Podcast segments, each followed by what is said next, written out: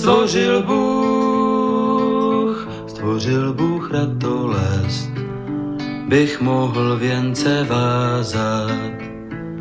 Děkuji, děkuji za bolest, jež učí mne se tázat.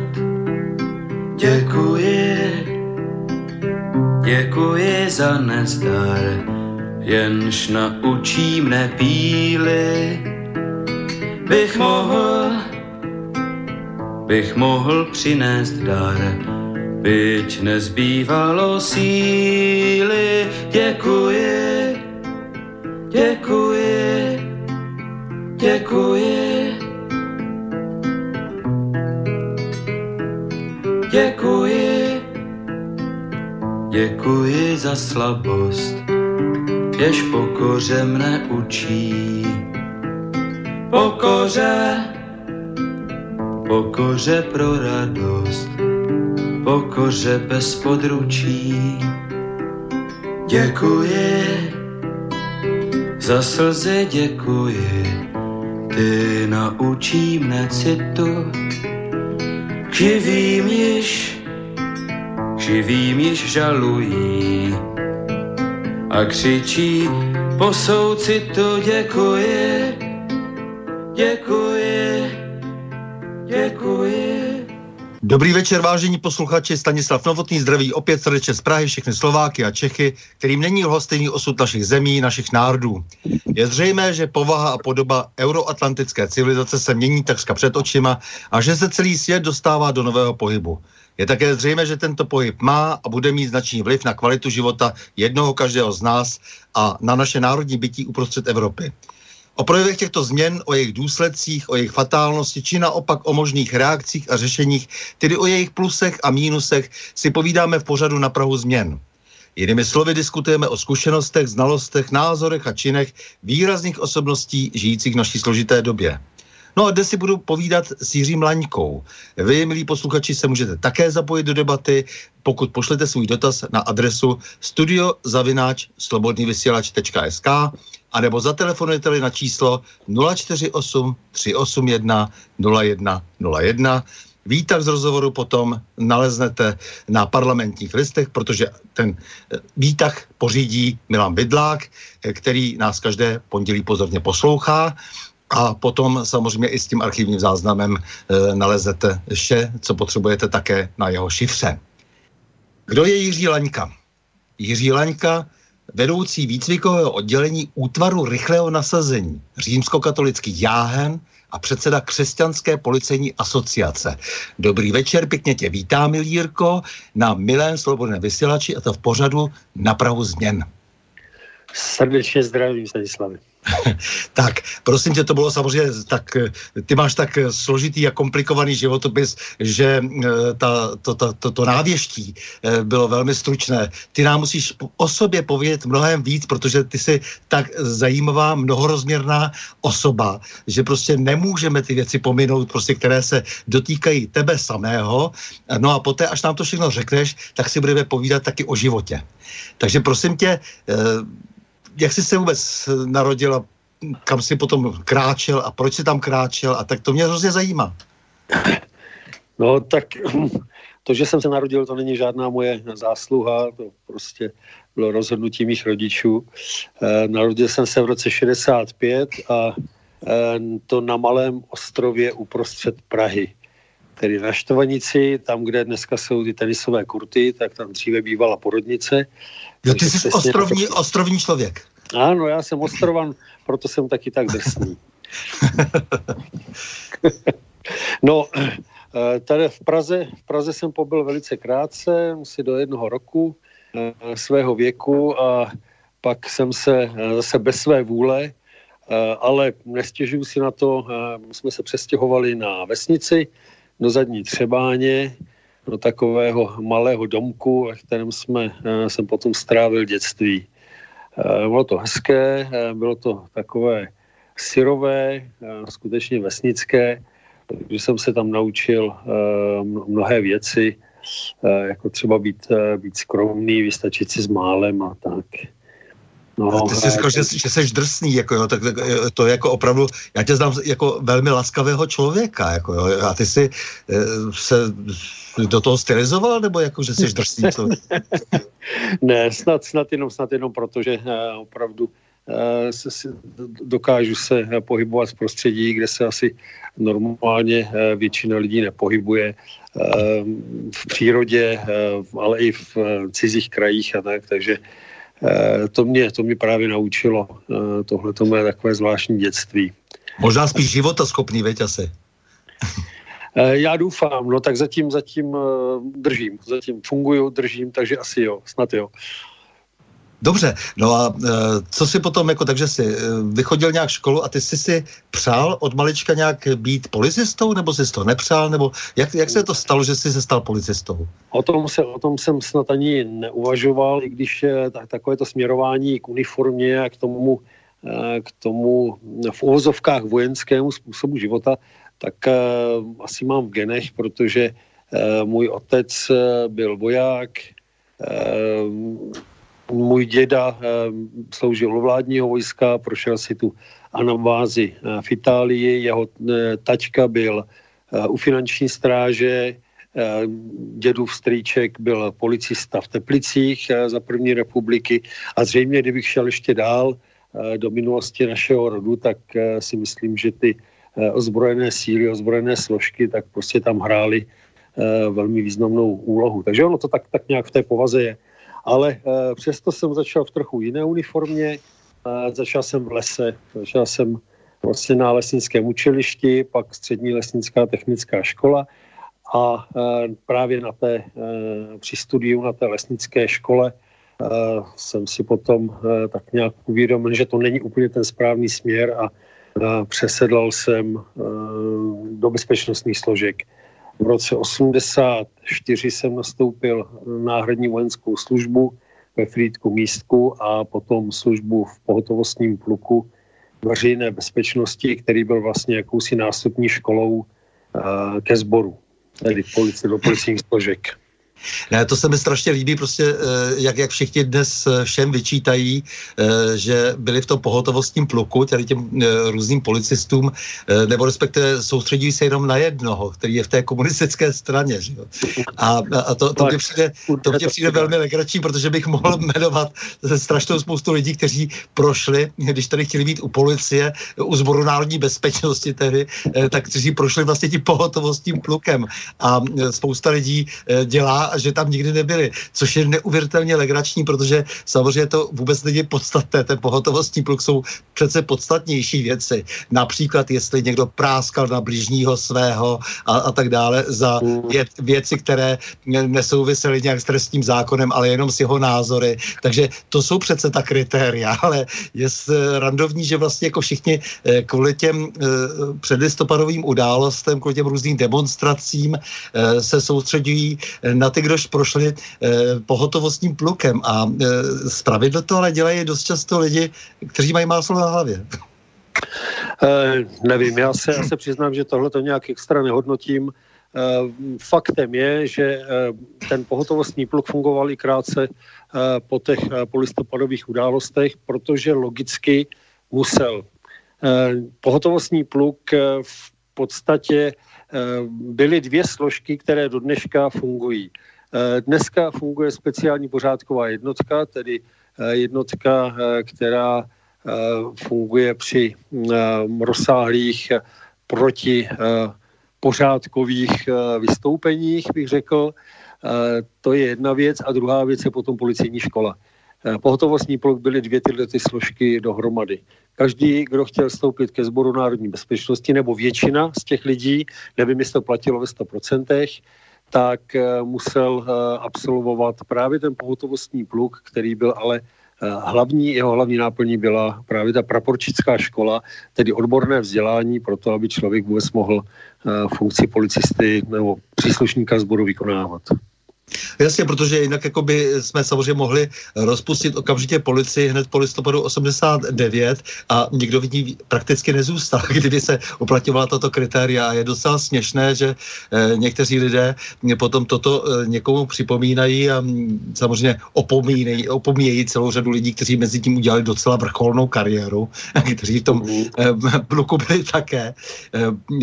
Útočí jenom na, na, na ty, kde se jim to hodí. Jako, jo, tak se samozřejmě to je hodně příznačné nejenom pro tuto naší dobu, ale je to hodně teď jako um, citlivé téma, ale absolutně pokrytecky citlivé samozřejmě, protože uh. jsou mnohem zásadnější věci, které bychom měli řešit, ať už minulostní nebo současné. E, takže prosím tě, eh, dobře, ty jsi, ty jsi prostě normálně klasicky praporčickou školu, že jo, to je jasné, to, to k tomu patří jako k velbloudovi hrby, že jo, to je jasný, e, takže jsi měl středoškolský vzdělání jako tohohle toho typu tehdy, e, no a pak si teda nastoupil už teda do, toho, do, toho, do, do té služby e, jaksi mm, ostřejší, No a e, co bylo dál třeba ohledně toho vzdělání, co si ještě potom všechno se sebou provedl?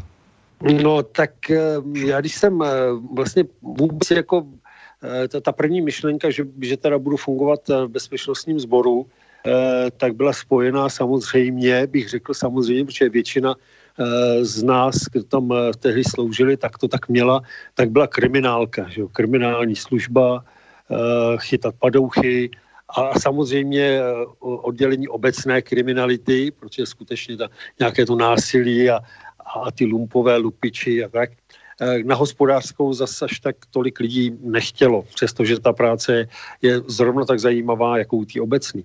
Ale já už jsem vlastně v, při, na té náhradní vojenské službě, kterou jsem si odkroutil ve Frýdku mísku, tak jsem zjistil, že existuje eh, jakýsi útvar, který má v náplni boj proti terorismu a organizovanému zločinu. No a vlastně v okamžiku, kdy jsem tohle zjistil, tak ta moje další cesta byla jasná a všechno, co jsem dělal, tak jsem se směroval k tomu, abych se eh, k tomuhle útvaru dostal.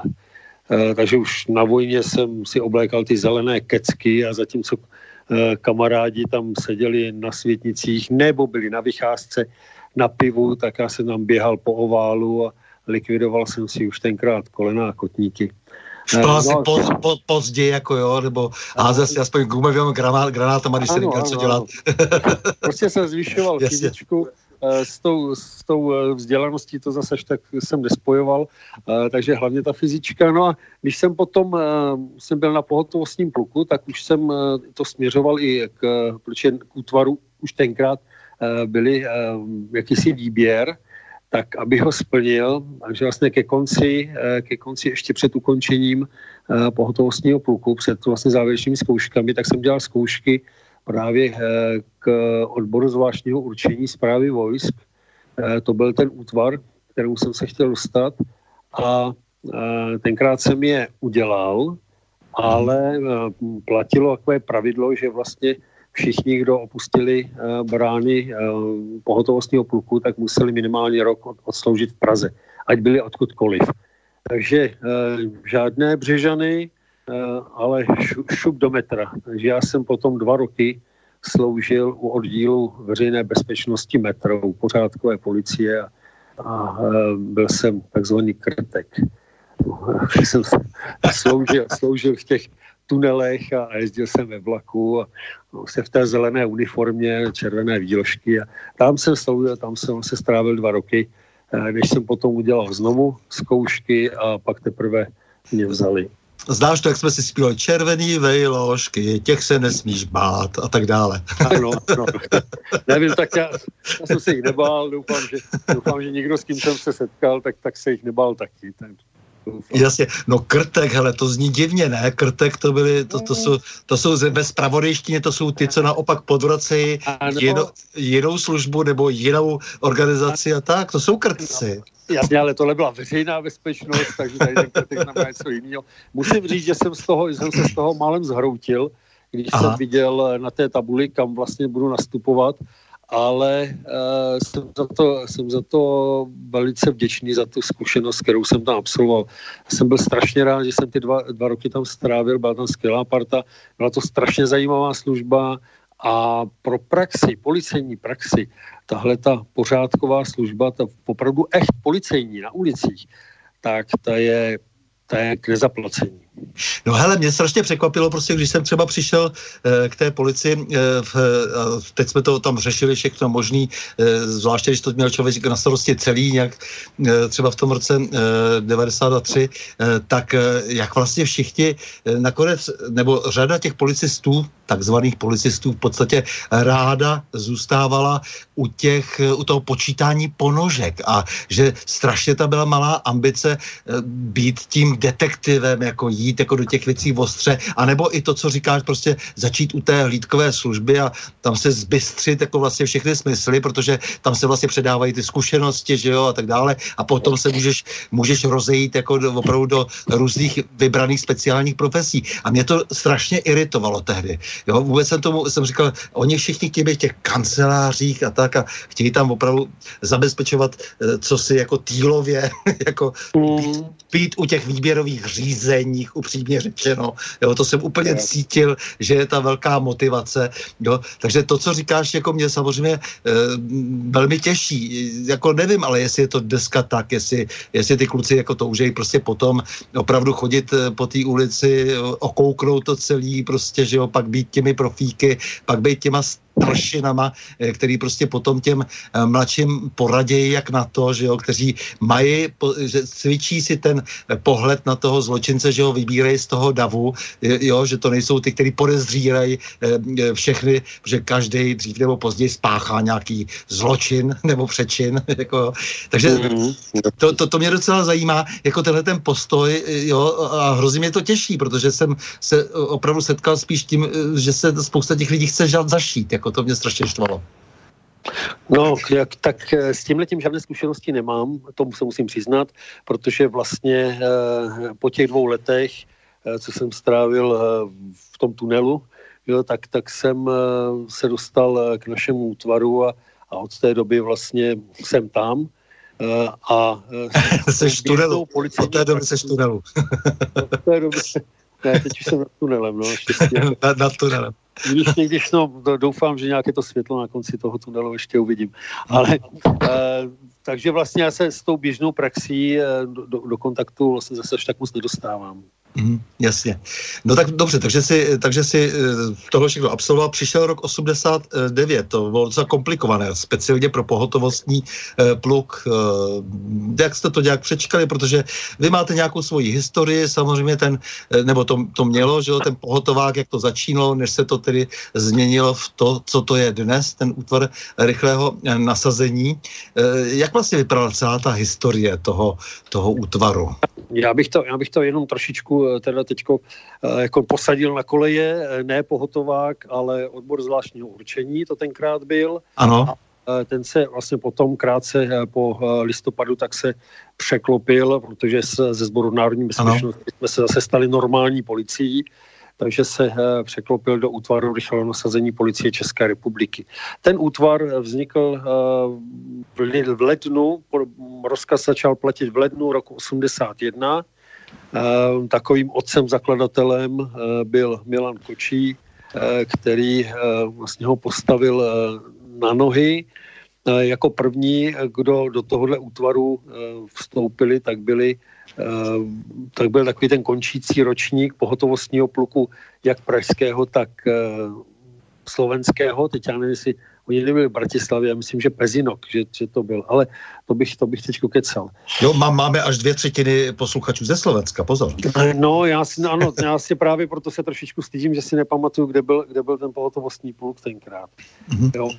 No, eh, každopádně eh, ten eh, útvar byl od začátku mezinárodní, takže byli tam na půlku Češi, na půlku Slováci. V současné době tam ještě, ještě pár kolegů, kteří jsou původem Slováci, máme a mrzí mi, že jich, že jich není víc. No ten útvar vlastně vznikl jako protiteroristická jednotka. Byla to taková reakce na tu vlnu toho levicového terorismu, který se v 80. letech převalil eh, Evropou, rudé brigády, Bader-Meinhofová a potom i ta Irská republikánská armáda a další. Takže jako ta poslední kapka vlastně byl masakr na Mnichovských olympijských hrách, začaly vznikat tyhle jednotlivé, ehm, v jednotlivých zemích začaly vznikat protiteroristické jednotky, u nás taky, a ono to vlastně vzniklo jako součást eh, tehdy vzniklé 14. zprávy Zboru národní bezpečnosti. Ano, ano, ano. A to byli, to byli spravodajci, že jo? To, byli, to byli špioni, a kteří měli uprostřed, mezi sebou vlastně ten, ten zvláštní útvar zvláštního určení, eh, ty, ty dravce, kteří vlastně měli dělat tu, tu výkonnou práci, tu, tu akční složku. No, eh, ono to eh, moc nefungovalo, eh, přesto proběhlo. No to bylo dost nelegálů a tak, to bylo docela komplikované. No, ono to nebylo, a hlavně to nebylo kom, kompatibilní, prostě ty, ty jakoby úředníci a ty, ty špioni a teď vlastně ta, ta akční složka, to jsou prostě lidi, kteří s tou kancelářskou prací nemají vůbec nic společného, naopak si ji brání a utíkají na překážkovou dráhu, na střelnici, do lesa, napadák, takže ono to, oni si, oni si ty, ty lidi moc nerozuměli. Eh, v roce 84 nicméně proběhl velice eh, zdařilý zákrok eh, v Trstíně na Slovensku, kde náš útvar hm, osvobodil dvojici mladých lidí, která byla v držení ozbrojeného pachatele. Ty, ten byl zraněný při zákroku, těžce zraněný a ty dva, ty dva lidé byl kluk a holka, tak ty, ty vyvázli bez ranění, dokonce se potom vzali a ještě pak tam bylo takové nějaké, že naši kluci byli pozvaní na svatbu a tak. No a v roce 85, tuším, že to bylo, tak 14. Eh, zpráva byla zrušena a tvar zvláštního určení byl převeden pod vojska ministerstva vnitra jako odbor zvláštního určení zprávy vojsk ministerstva vnitra. A tam vlastně zůstal, dislokace byla v Dolních Břežanech. Ehm, ten útvar vlastně jako eh, v této podobě ehm, doputoval vlastně až do, těch, do toho roku 89-90, eh, kdy potom byl reorganizován a stal se z něj útvar eh, rychlého nasazení.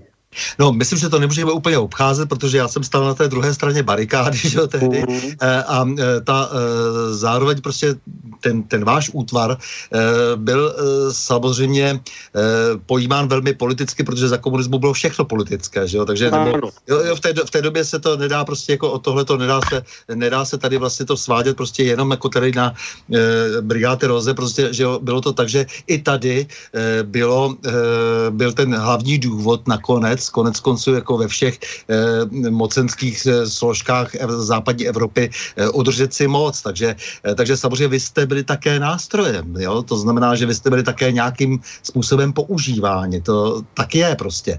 Jo, jo, a, eh, a to je právě dobré jako vysvětlit, protože eh, vy oproti zase takovým těm, teď jsem mluvil o těch špionech a tak dále, teda lidech, kteří eh, konstruovali eh, jaksi nějak ty zakázky v podstatě, nebo konstruovali fungovali prostě nějaké operace, eh, tak vy jste přece jenom jako fungovali jako profesionálové, samozřejmě, že jste byli oddáni, jako, nebo co, eh, jak si vám jenom zbývalo, když jste to teda chtěli dělat režimu, že jo, a to znamená, že jste byli vysíláni prostě jaksi do nějakých akcí. Ano, tak eh, samozřejmě policie, hm, armáda, vůbec tyhle silové složky, tak slouží režimu, ve kterém fungují. Tak to prostě je. Bylo to tehdy, eh, je to, je to i dnes. Eh, takže dostáváme rozkazy eh, a ty rozkazy se musí plnit. U nás se o rozkazu hm, moc nediskutuje a ono to ani není dobré. Prostě ozbrojené složky jsou založené na poslušnosti, bez toho by se zaroutili, bez toho by prostě nemohli fungovat. Tenkrát v těch v těch dobách eh, toho roku 89 hlavně, když to bylo už, už rok předtím, tak byl útvar nasazován eh, tuším, že to bylo to hlavně v civilu, bylo to hlavně jako uh, taková preventivní, preventivní práce, co si, co si pamatuji, byli, pohybovali se vlastně při těch uh, demonstracích a tak, tak, se, tak se kluci pohybovali v civilu s úkolem a hlavně pokud by tam došlo k nějakému uh, použití zbraně násilí, takže tam měli zasáhnout. ale taky, jak jsem teď zjistil při studiu archivních materiálů, tak vlastně ten další úkol byl vytahovat z davu lidi, kte, kteří byli označeni pravděpodobně lidmi ze státní bezpečnosti, takže vlastně z toho davu vytáhnout a předat k dalšímu, k dalšímu zpracování v uvozovkách říct. Mm-hmm. Jo, a, takhle, a tohle vlastně fungovalo, takhle to fungovalo až do listopadu 89, kdy potom eh, nějakou chytrou hlavou napadlo tam poslat uh, 30 lidí jako, jako podporu školního pohotovostního oddílu v uniformách a s baretama na hlavě. Eh, jako, protože jsem se účastnil vlastně toho 17. Eh, listopadu na Národní třídě, eh, tak vás pořád vidím, pořád vidím ty kluky v těch červených baretech, kteří téměř běželi pozdě, jako jo, trošku a člověka z toho mrazilo, jako to si vzpomínám, že jsem najednou, jo, po těch stranách těch baráků, jak jako najednou se rozběhli, byli oproti těm e, standardním, jako, jako byli velmi, e, policistům byli velmi vlastně jako najednou rychlí, bystří, silní a e, bylo to bylo, vypadalo to hrozně nebezpečně. Eh, já jsem teda dostal, dostal přes hubu eh, od těch druhých, jo. ale, jo, jo. ale, to mě eh, mrzí teda.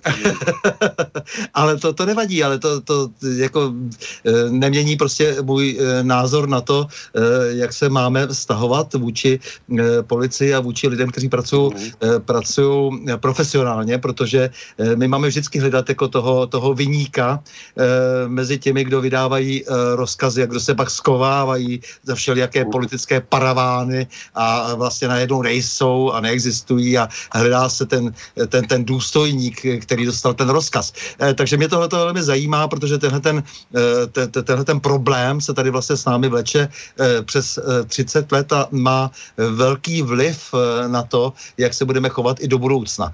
Takže jsem rád, že si o tom povídáme, jo, takže ne, nechci ten problém vůbec vzpominout, protože to politické politické eh, vedení eh, musí být vždy odpovědné. Samozřejmě ty, který říkáš, jakože eh, ano, správně, já poslouchám rozkazy, tak si toho nemůžeš tolik dovolit jako já, který má tu, ty, ta ústa proříznutá.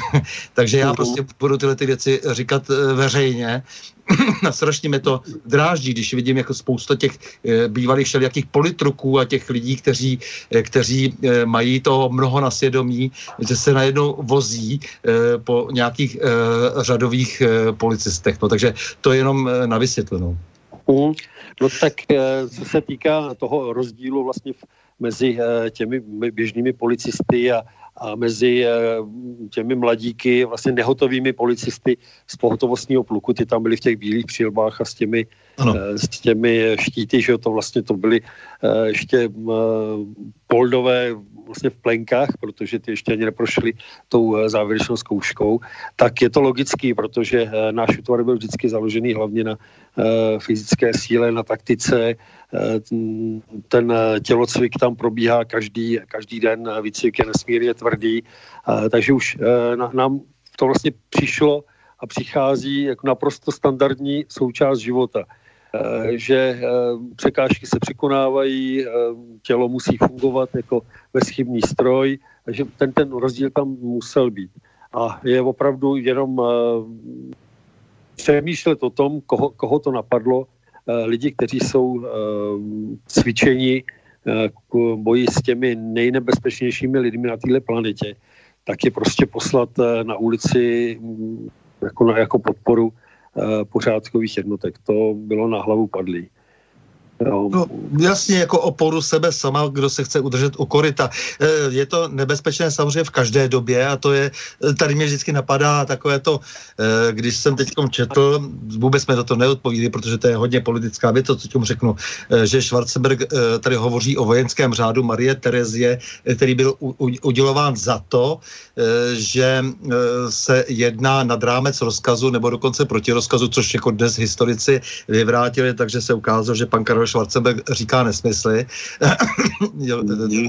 nebude to tím úplně, že by, že by byl jaksi dostatečně propojen, eh, propojen, myslím se svým rodem, eh, že to jenom předstírá.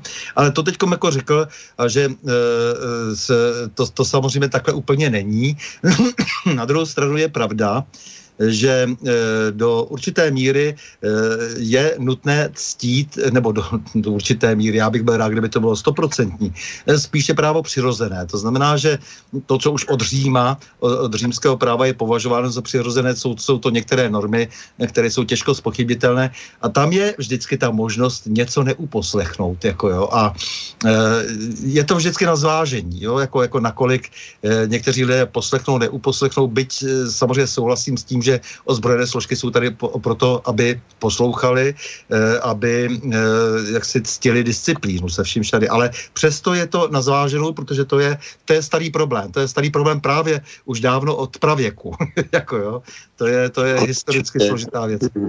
Určitě, tak eh, Samozřejmě tady pravidlo, myslím, že, že to už prohlásil svatý Augustin, který říkal, že vojáci jsou povinni poslouchat vládce a za, eh, za to, jestli je válka spravedlivá, nespravedlivá, za to, jestli ten rozkaz, který je vydán, je dobrý nebo špatný, tak nese odpovědnost vládce. Ale fakt je, taky jsem řekl, že jsme poslouchali rozkazy, ale tak tahle ta eh, věta už eh, zaznívá hodně třeba s normerskými procesy že v souvislosti. Mm-hmm. Že tam vlastně taky všichni poslouchali rozkazy. Ono je to vlastně tak, že osobní odpovědnost toho člověka Eh, z tohohle není možné výjmout. Ano, eh, ozbrojené složky jsou založené na eh, poslušnosti, na hierarchii, bez toho by nemohli fungovat.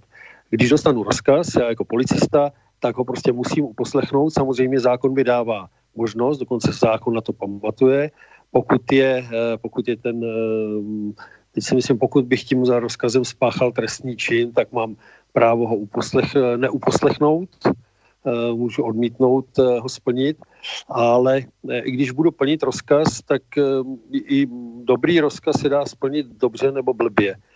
Já můžu provádět výslech nějakého člověka tak, že s ním budu hovořit, že budu používat psychologické finty, abych prostě z něj tu informaci dostal. A nebo můžu vzít klacek a během pěti minut tu informaci z něj dostanu, ale oni ho pak odnesou v truhle. Jo, v obou případech jsem splnil rozkaz, ale v jednom dobře, v druhém špatně. Eh, a tohle no, ta osobní odpovědnost, to ještě, ještě ta, musí mít v sobě.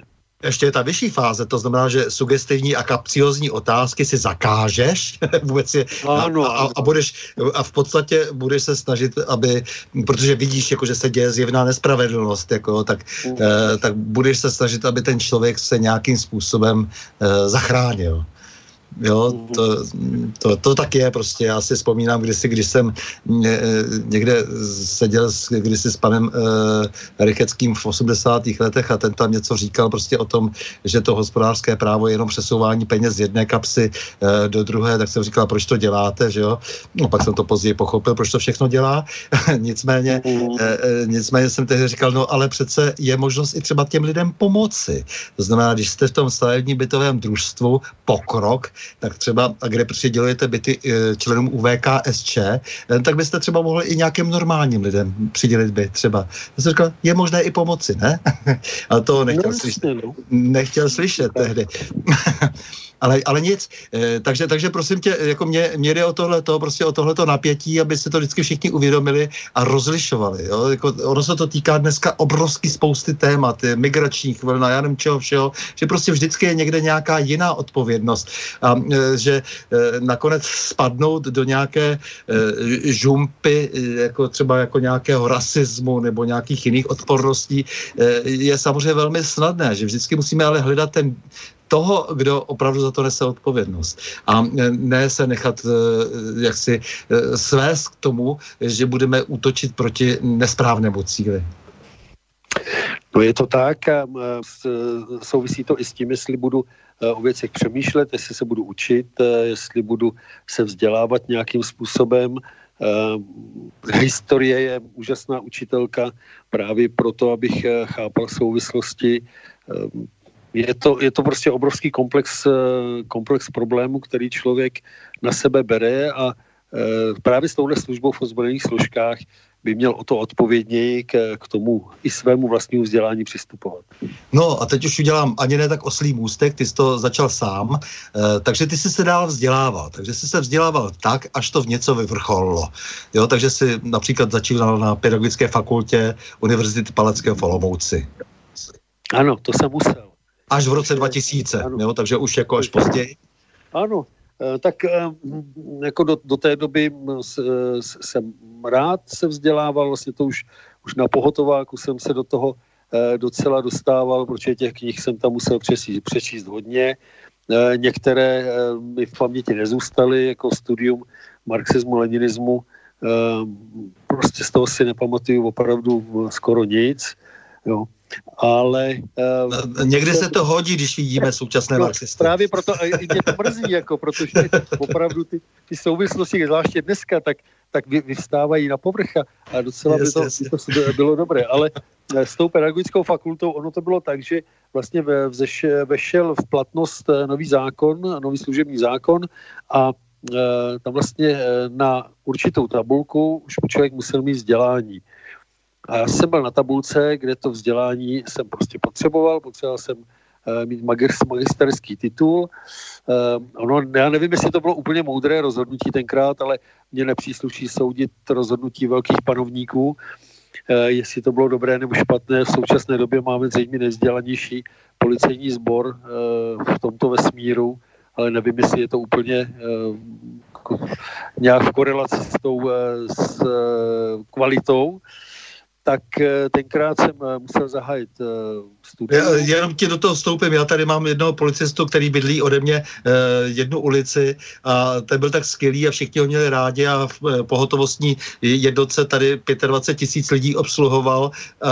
No a prostě protože neměl patřičné vzdělání, tak teďka, dneska slouží na vrátnici. No tak jako, jo, a, ale, ale, ale hlavně ty všichni lidi ho opravdu měli rádi, protože věděli, že to je fakt dobrý policista, jako, jo, že, že se staral, jo, měl osáhný terén. A ano, a tohle to, to, je, to je zrovna, zrovna chvíle, kdyby se člověk měl podívat do historie, podívat se do historie bezpe- našich, našich bezpečnostních sborů, četnictva a policie, jakým způsobem třeba za první republiky fungovalo vzdělání.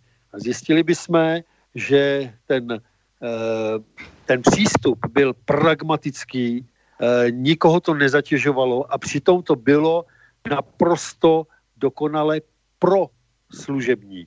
Jo, ale to je, jak říkám, mě nepřísluší soudit rozhodnutí těch, kdo o tom rozhodovali. Já si myslím, že to bylo, že to, že, že to je trošičku na hlavu, ale dobře, tak jsem musel jsem se splnit eh, vzdělání, tak, tak jsem musel nastoupit na uh, nějakou vysokou školu.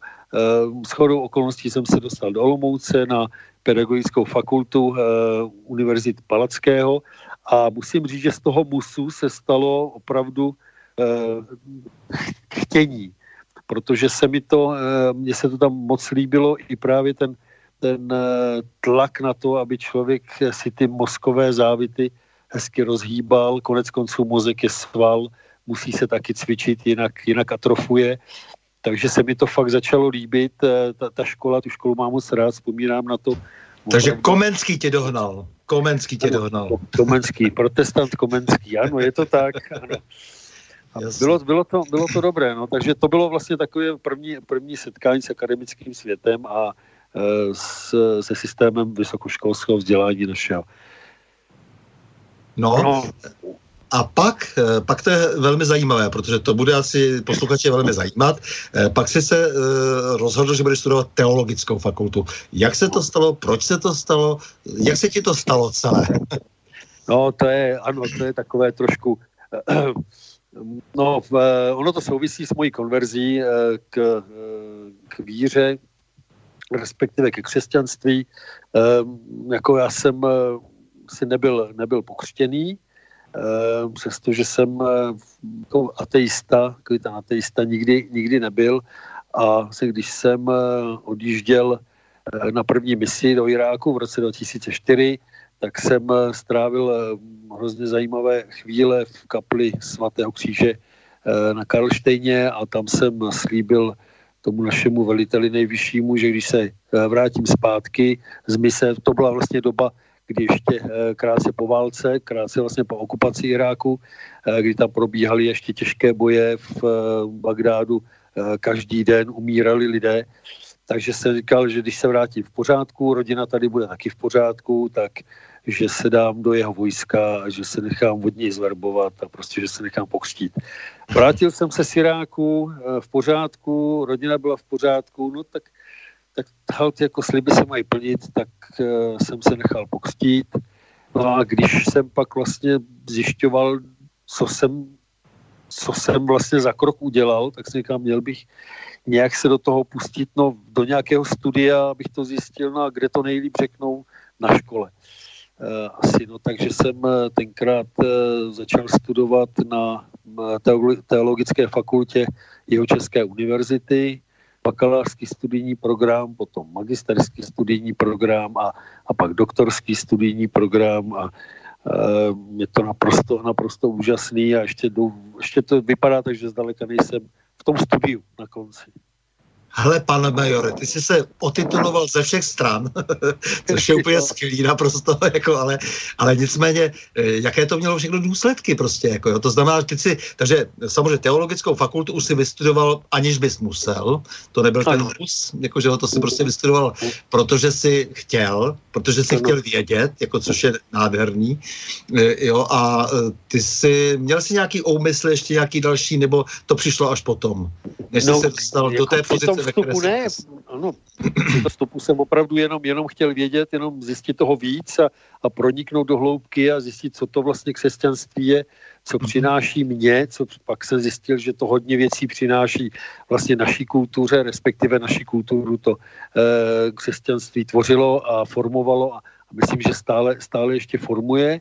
No a e, já jsem hledal krát téma na e, diplomovou práci a ten můj mentor vlastně říkal, že by bylo fajn, kdyby se to teda nějak vztahovalo eh, k tomu prostředí, ve kterém se normálně pohybuju, teda těch eh, ozbrojených složek. Tak říkal, no tak tam jsou, tam jsou ty feldkuráti, že jo, tak to by bylo zajímavé zjistit, jak to vlastně s těma našima je. Tak jsem se seznámil s vojenskými kaplany a zjistil jsem, že to je naprosto úžasná skupina lidí naprosto úžasná skupina lidí, kteří provádí naprosto úžasnou práci, jak pro vojáky, tak pro velitele, tak i pro ty rodiny vojáků. A říkal, no a proč tohle to vlastně nemá policie? No, to je, to je hrozná škoda. A pak jsem zjistil, že vlastně všude okolo nás to funguje.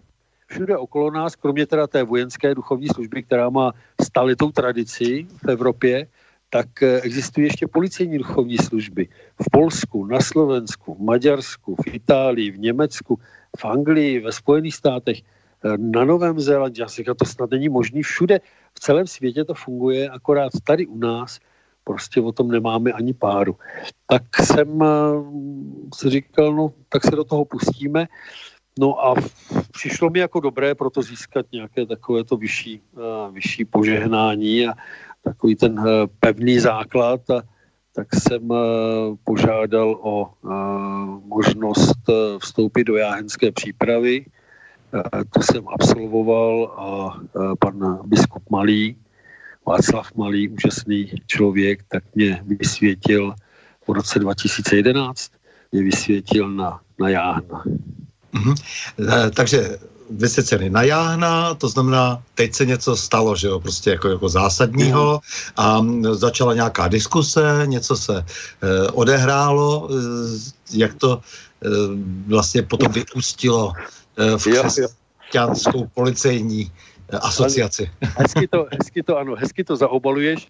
Ano, vzpomínám si, vzpomínám si na naše hovory, na naše společné hovory e, o tom, jak, jak vlastně postupovat dál já jsem tenkrát měl na mysli, že by vlastně bylo dobré, kdyby vznikla skutečně duchovní služba po vzoru armády u policie. Eh, spolu, když jsme se o tom bavili, tak eh, tam ty ambice byly ani nejnižší, ale spíš zaměřené trochu jiným směrem. Vlastně dát dohromady ty věřící policisty a vlastně po, po vzoru CPA, tedy Christian Police Association, která funguje ve světě také, tak vlastně dá dohromady jakousi platformu. A mně se do toho teda přiznám se moc nechtělo, protože to je uh, taková ta práce s lidmi a teď se říká, teď to bude na, tak na vodě postavené, že jo, protože to vlastně bude mimo tu strukturu. No a tak jsem se ti člověče jednou ráno probudil a věděl jsem, že to je potřeba udělat. No a tak, tak jsem obvolal pár těch, pár těch známých, co byli, a očekával jsem teda takový ten, ten výsměch a takový, ne, prosím tě, zpamatuj se a kašli na to. No a byl jsem obrovsky překvapený naopak tím nadšením, že jo, jdeme do toho, zkusíme to. E, tak jsme se poprvé sešli v roce 2010, to bylo ještě, to bylo asi před mým svěcením. Jsme se sešli v kostelním Vidří, e, bylo to fajn, bylo to skvělé setkání, jsme se domluvili na dalším setkání, no a na, na tom dalším setkání už eh, padlo rozhodnutí právě dát eh, dohromady eh, křesťanskou policejní asociaci jako zapsaný spolek, tenkrát to bylo občanské združení, nyní je to vlastně zapsaný spolek. No a na tom, na tom právě měli velkou zásluhu naše rozhovory, rozhovory s Bobem Vernonem, který vlastně funguje jako, nebo se dal dohromady ten Point Leadership Institute, že, to je organizace vzdělávací pro policejní management, to uh, dvojhvězdičkový uh, policejní generál z Los Angeles. Uh, byly to, byly to hrozně, hrozně, hezký, hrozně hezké chvíle uh, rozhovoru se strašně zajímavými lidmi. Takže za to, za to ti samozřejmě moc děkuji, protože organizace, ta, ta naše KPA funguje pořád, eh, jsme na spojení pořád vlastně. Spíš si myslím, že to má takovou zrůstající tendenci. Eh, já bych jenom k tomu poznamenal, že Bob Vernon, Robert Vernon, eh, to je ten člověk, který dělal zástupce šéfa losedělské policie a dostal se do konfliktu, řekl bych, s genderovými ideologiemi, a s, které, které se vlastně prezentovaly e, velmi násilnými demonstracemi v Los Angeles e, a začátkem 90. let a byl vlastně proto e, nakonec vymeten e, ze své pozice a pak se tedy věnoval jakési osvětě. Eh, dokonce jsme se setkali potom, potom, eh, po tom roce, eh, kdy jako jsem já zase skončil z nějakých důvodů, takže jsem se střetl s těmi s Havlem, Rumlem a dalšími, jak si proto, co jsem zase zamýšlel já, že se v policii musí stát a jakým způsobem se musí jako změnit jak si její vnitřní ustrojení. A ten Bob se jako toho potom rád ujal a pomohl, myslím, KPA a docela výrazně, že se na tom počátku sformovala, takže to si myslím, že je velmi dobře.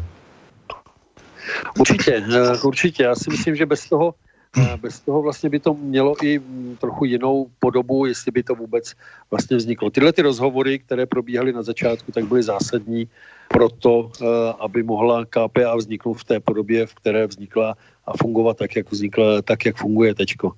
Já v současné době, jenom taková taková vlastně psuvka máme nějakých 60 členů, což nevypadá, že by bylo moc, ale na, na to, v jaké zemi se ta organizace funguje, tak si myslím, že je to krásné číslo. A e, máme e, územní komendy, které teďko, máme tři územní komendy, které už, e, už fungují samostatně. To si myslím, že je opravdu, opravdu skvělé. I vědě templáře. Takže ano, ano, ano. máte komendy. Jasně, dobře. E, jako to znamená, že nějak to funguje, e, nějak žijete, to znamená křesťanská policejní asociace je něco, co nějakým způsobem může mít e, vliv na policii, na, něj, na nějaké její lepší fungování, na, na dejme tomu utužování trošku jako, jako nějaký zásad? Já doufám, že ano. Eh, nesnažíme se na nic tlačit, protože v, v našich zemích jsou, jsou na to lidé opravdu hodně citliví, takže uh, jsme spolu, dáváme o sobě vědět uh, velice citlivě, když se, když se povede nějaká akce, tak jsou média internetová, po kterých to běží, máme i docela dobré vztahy právě s policejními médii, takže tam se, tam si ty akce dávají dohromady a samozřejmě naším úkolem je podpora profesní etiky našich kolegů. Eh, ta se nedá dělat nějakou velikou osvětou, to je zase velice citlivé téma, že jo, světoví důstojníci, politruci a tak, takže je to spíš eh, na vlastní příklad, na příklad vlastního života, vlastní služby, tak aby se lidé nebáli vydávat svědectví o tom, že jsou křesťané a že tu svoji práci dělají dobře a svůj život žijí dobře. To si myslím, že to je to nejdůležitější, co, co v tuhle chvíli můžou naši členové dělat a oni to dělají. A myslím, že je to vnímané, že to je vnímané dobře. Mm-hmm. Ale no je jinak... to práce na dlouhé, na dlouhé loty zatím. Není to, není to nic, co by se povedlo z roku na rok. Takže jsi takový teď jako trošku, jako vlastně se dá říct, malinko, přeháním to samozřejmě, eh, eh, policejní biskup. to, tak to, to, zní to hezky, ale opravdu to, to, to trochu přehnal. Ano. Policejní duchovní, jasně. ano, ale to je, to je pozor, to, to je zase trošičku jiná, uh, už jiná uh, kapitola, protože ona křesťanská policejní asociace ve svých počátcích vlastně uh, tvořila jakousi platformu pro tři subjekty. Jedna, která plnila tu svoji úlohu právě toho uh, profesního združení uh, lidí, kteří mají nějaký společný zájem, to znamená tu asociaci. Potom v té asociaci působilo a působí ještě několik duchovních křesťanských církví, takže kteří vlastně působili jako kaplani, jako kaplani neoficiálně a dále, protože v centrum, takové to zásadní centrum, tak je vlastně tady v Praze, v kostele na nebevzetí Pany Marie a svatého Karla Velikého na Karlově v objektu policejního muzea, eh, kde se utvořilo jakési duchovní centrum právě policistů, takže to ještě eh, plnilo funkci jakési neoficiální eh, policejní farnosti. Jo, ale to se, tahle ta neoficialita se vlastně změnila letošního roku v červnu, kdy pan policejní prezident podepsal pokyn policejního prezidenta o poskytování duchovních služeb, takže v tuhle chvíli vlastně už tu duchovní službu vykonáváme uh, oficiálně.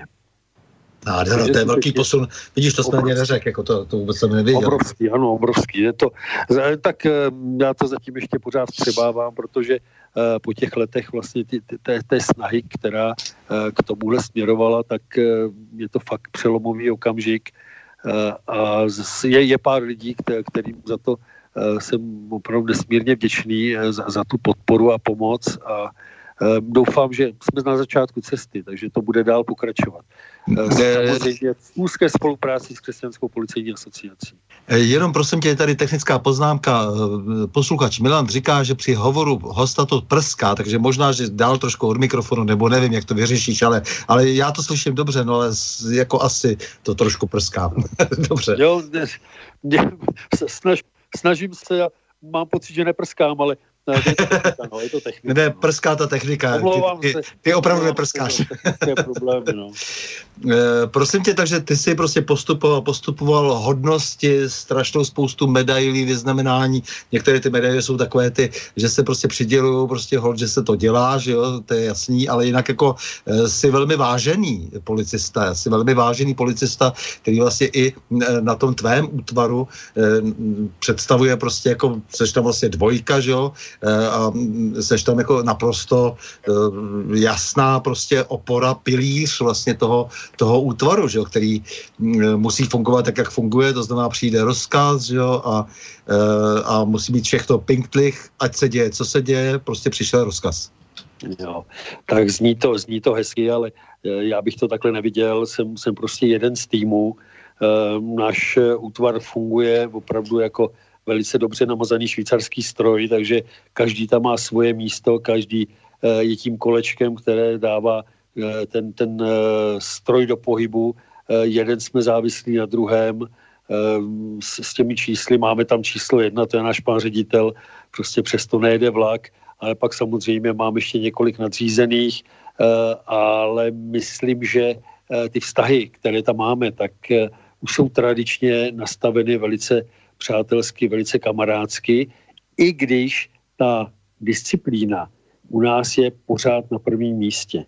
To bylo, mhm. je a bude. Takže v současné době, když nám přijdou nově přijatí kolegové, tak eh, je musíme učit, skutečně musíme učit, jak eh, se zachovat, když přijde nadřízený do, do místnosti, že je potřeba se postavit, když přijdou k nadřízenému, že je potřeba se zahlásit. Jsou to, jsou to věci, které možná trošku eh, pro někoho budou vypadat jako archaizmy, ale pro zachování toho řádu v útvaru mají nezastupitelné místo. Takže já bych to viděl tak, že byl bych rád, kdybych byl tím dobrým kolečkem v tomhletom našem stroji. Jasně. E, takže prosím tě, co děláte všechno s těma vlastně, protože ty seš ten úplně e, nejdůležitější člověk, který vlastně ty lidi připravuje. Ty, kteří přijdou, e, to je vlastně tvoje práce, aby ten útvar fungoval dobře, tak ty lidi musíš ty jako vlastně najmout a zaučit. No, jasně, ale než se k nám ty lidi, nebo než se mě vlastně dostanou, ke mně dostanou do toho základního výcviku, tak vlastně musí proběhnout docela složitý a tvrdý a nelítostný výběr těch lidí, takže na tom pracují zase další lidé. Máme tam skvělého, uh, skvělého psychologa, máme tam uh, instruktory, který se uh, vlastně podílí a, a tvoří ten, to výběrové řízení. Jo, takže to je opravdu docela, docela složitý, uh, složitý proces, uh, takové síto, kde se neustále zmenšují ta oka, uh, až vlastně propadne to nejlepší, co je. Mm-hmm. A to teprve potom, když jsou uh, přijati uh, tihle Eh, ty, tyhle ty eh, hvězdy, které teda tím projdou, tak eh, jdou do základního výcviku a tam s nima trávím celé dva měsíce ve výcvikovém prostoru, ale samozřejmě není to jenom na mě. Pracujeme na tom s mými instruktory, takže ten, ten výcvik musí být takový, aby tím lidem dal ty nejvě, nejzákladnější základy pro práci útvaru aby odcházeli do, do jednotek e, připraveni na to dál se vzdělávat a dál se, dál se připravovat pro plnění úkolu. E, dva měsíce e, té práce nejsou moc, takže se snažíme využít každý den, aby opravdu těch informací a těch, těch dovedností do sebe dostali co nejvíc. A na tom zase pracuje vlastně celý ten, ten můj tým instruktorů. No, co všechno atraktivního můžeš z té přípravy e, zveřejnit, protože třeba tím získáš e, nějaké nové adepty, kteří budou stát za to, kteří potom těma, těmi oky e, propadnou tam, kam mají propadnout, jako vězdy. No, ale je to, je to asi, asi také ten už vlastně taková ta první, ten první probírka probíhá vůbec v tom rozhodnutí přihlásit se do výběru. Jo, protože každému už v tuhle chvíli musí být jasný, že ta služba je těžká, že to nebude žádná procházka růžovým sadem. Uh, no, takže už, už tohle to, že ten člověk se rozhodne jít do výběru, tak, tak to si myslím, že už je první ta probírka. Uh, potom uh, tam probíhá takový ty, ty základní věci, kdy, kdy prochází tělesnými testy, kdy tam běhají pět kilometrů, dělají kliky z chyby, plavou 400 metrů, a, a nemají žádné limity, protože ty, ty limity vlastně mají akorát instruktoři, oni musí podat maximální výkon. No, potom, eh, potom jdou na uh, psychotesty, to je vlastně baterie testů, která se tvoří opravdu už desetiletí, uh, neustále se vybrušuje, takže nám tam profiluje toho uchazeče, tak aby nám opravdu propadl jenom člověk Eh, mentálně skutečně velice vyrovnaný, eh, psychicky silný, stabilní, komunikativní, pozitivní. Jo, přesně, přesně prostě to, co potřebujeme uh, pro tu naši práci, aby byl schopný týmové práce, aby byl schopný práce pod zátěží i v naprosto nečekaných prostředích. No samozřejmě, samozřejmě musí jsou zdravotní testy, musí mít jedna A, takže naprosto bez vady. No a když tohle to absolvují, tak eh, ty, co propadnou, ty, co vlastně projdou tímhle tím prvním kolem, tak jdou do takzvaného pekelného týdne, sedm dnů, které tráví ve výcvikovém prostoru, No a tam je úkolem instruktorů, kteří na tom pracují, tak je vlastně co nejdřív dostat úplně na dno. Eh, velice málo spí, eh, plní úkoly individuální, plní úkoly týmové. Je to taková Myslím, že v některých filmech to tu a tam naznačují, v těch akčních filmech, hlavně té americké provenience, jak vlastně probíhá tohle, eh, tak ta skutečnost je daleko prozaičtější a daleko tvrdší. Jo. Eh, no a eh, tady vlastně, když se dostane ten člověk na dno, tak tam teprve vyplavou ty, ty základní povahové rysy, které má. No a přitom plní zase psychotesty různé, plní sociometrické testy, sledují je instruktoři, sledují je velitelé, a potom pak vlastně probíhá jakýsi briefing potom a doporučování určitých těch, těch lidí, kteří tím projdou. No, takže, takže prostě potom, potopíte ho prostě do rašeliniště na Šumavě prostě a pak už, když si myslí, že je mrtvý, tak ho vytáhnete. Ano, ano a pak zjistí, že ještě zdaleka, zdaleka není, eh, není tak mrtvý, jak by mohl být, takže znova a znova a znova. Jo, že k té smrti má opravdu každý daleko, i když si myslí, že už je na dosah. Jo, a tam, tam teprve opravdu vyplouvají ty, eh, ty povahy rysy, eh, které člověk no, normálně třeba dokáže zakrýt.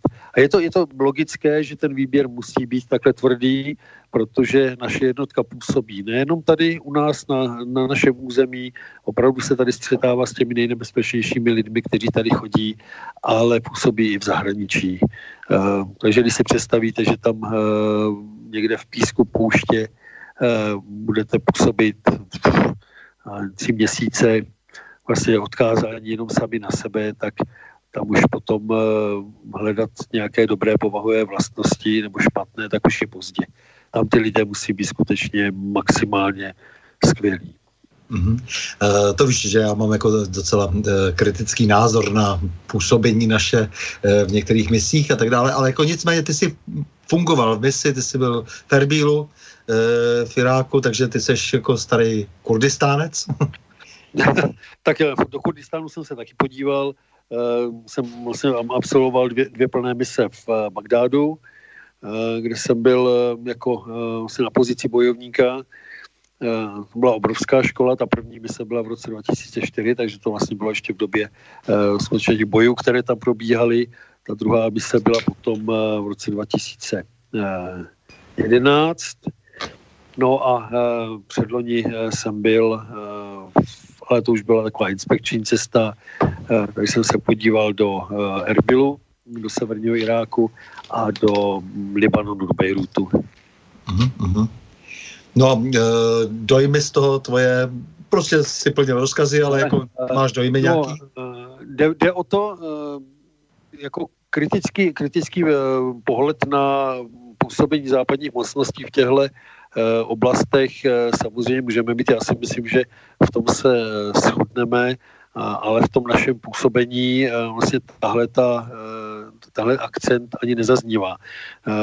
Vlastně my, naším úkolem je chránit ambasádu, chránit ty zaměstnance ambasády, chránit velvyslance, takže ve své podstatě tady žádná intervence není naším úkolem je chránit české občany, kteří jsou, kteří působí v nebezpečných oblastech. Ano, vy máte tu výhodu, že vlastně nejste prostě ti, kteří prostě jsou nasazováni, dejme tomu, eh, až bych řekl, příliš aktivně. to znamená, že vlastně jdou do něčeho, kde to může být politicky vlastně velmi diskreditováno, jako jo, a to, to, to samozřejmě já s tím mám jako velký problém. V tomto případě, jako já vím, že eh, ty si ležel někde na střeše a dával si pozor na to, aby naší ambasády ambasádu nikdo nezničil. Ale tady, tady v tomhle případě je potřeba se vlastně zastat i našich vojáků a vlastně všech, kdo působí v těchto oblastech. Prostě svět je, svět je v divném pohybu a to, jak se dal do pohybu, tak ani nezávisí na vojácích, policistech, Jasně. plní svoje úkoly, ale opravdu ta odpovědnost leží na politicích a na těch, kdo je řídí. Jasně. je hloupé, když je někdo ještě řídí e, ty politiky naše. E, z toho jsem vždycky nervózní, když je ještě někdo řídí, ale e, to samozřejmě na to mi vůbec neodpovídej, protože to ty nemusíš. ale já tak nějak... Já to ani nevím, takže... no, tak já, já tak nějak mám vždycky pocit, že nějakou takovou glosu musím utrou, utrousit, takže e, se ti za to omlouvám, ale nicméně pojďme dál teda, takže prosím tě, dobře, víra a policie, jak to jde všechno dohromady a jaký, jaký je ten vztah vlastně eh, té tvé víry vlastně eh, k výkonu hm, policejnímu, hm, eh, co si z toho odnáší, protože samozřejmě je obrovská spousta kritiků, kteří říkají, že víra vlastně do policie nepatří. No a jako kam by, kam by potom patřila? No. Tuším, že František Saleský ve svém v jednom svém dopise tak píše, že by byla obrovská chyba uh, brát uh, víru ze skupiny vojáků a další a další, další skupiny profesní. Že vlastně každá, každý člověk, pokud promýšlí v svůj vztah k životu, tak se může dostat právě až k tomu, k tomu prožívání posvátna a je jedno, jestli je to zedník, jestli je to profesor, jestli je to voják, jestli je to kosmonaut.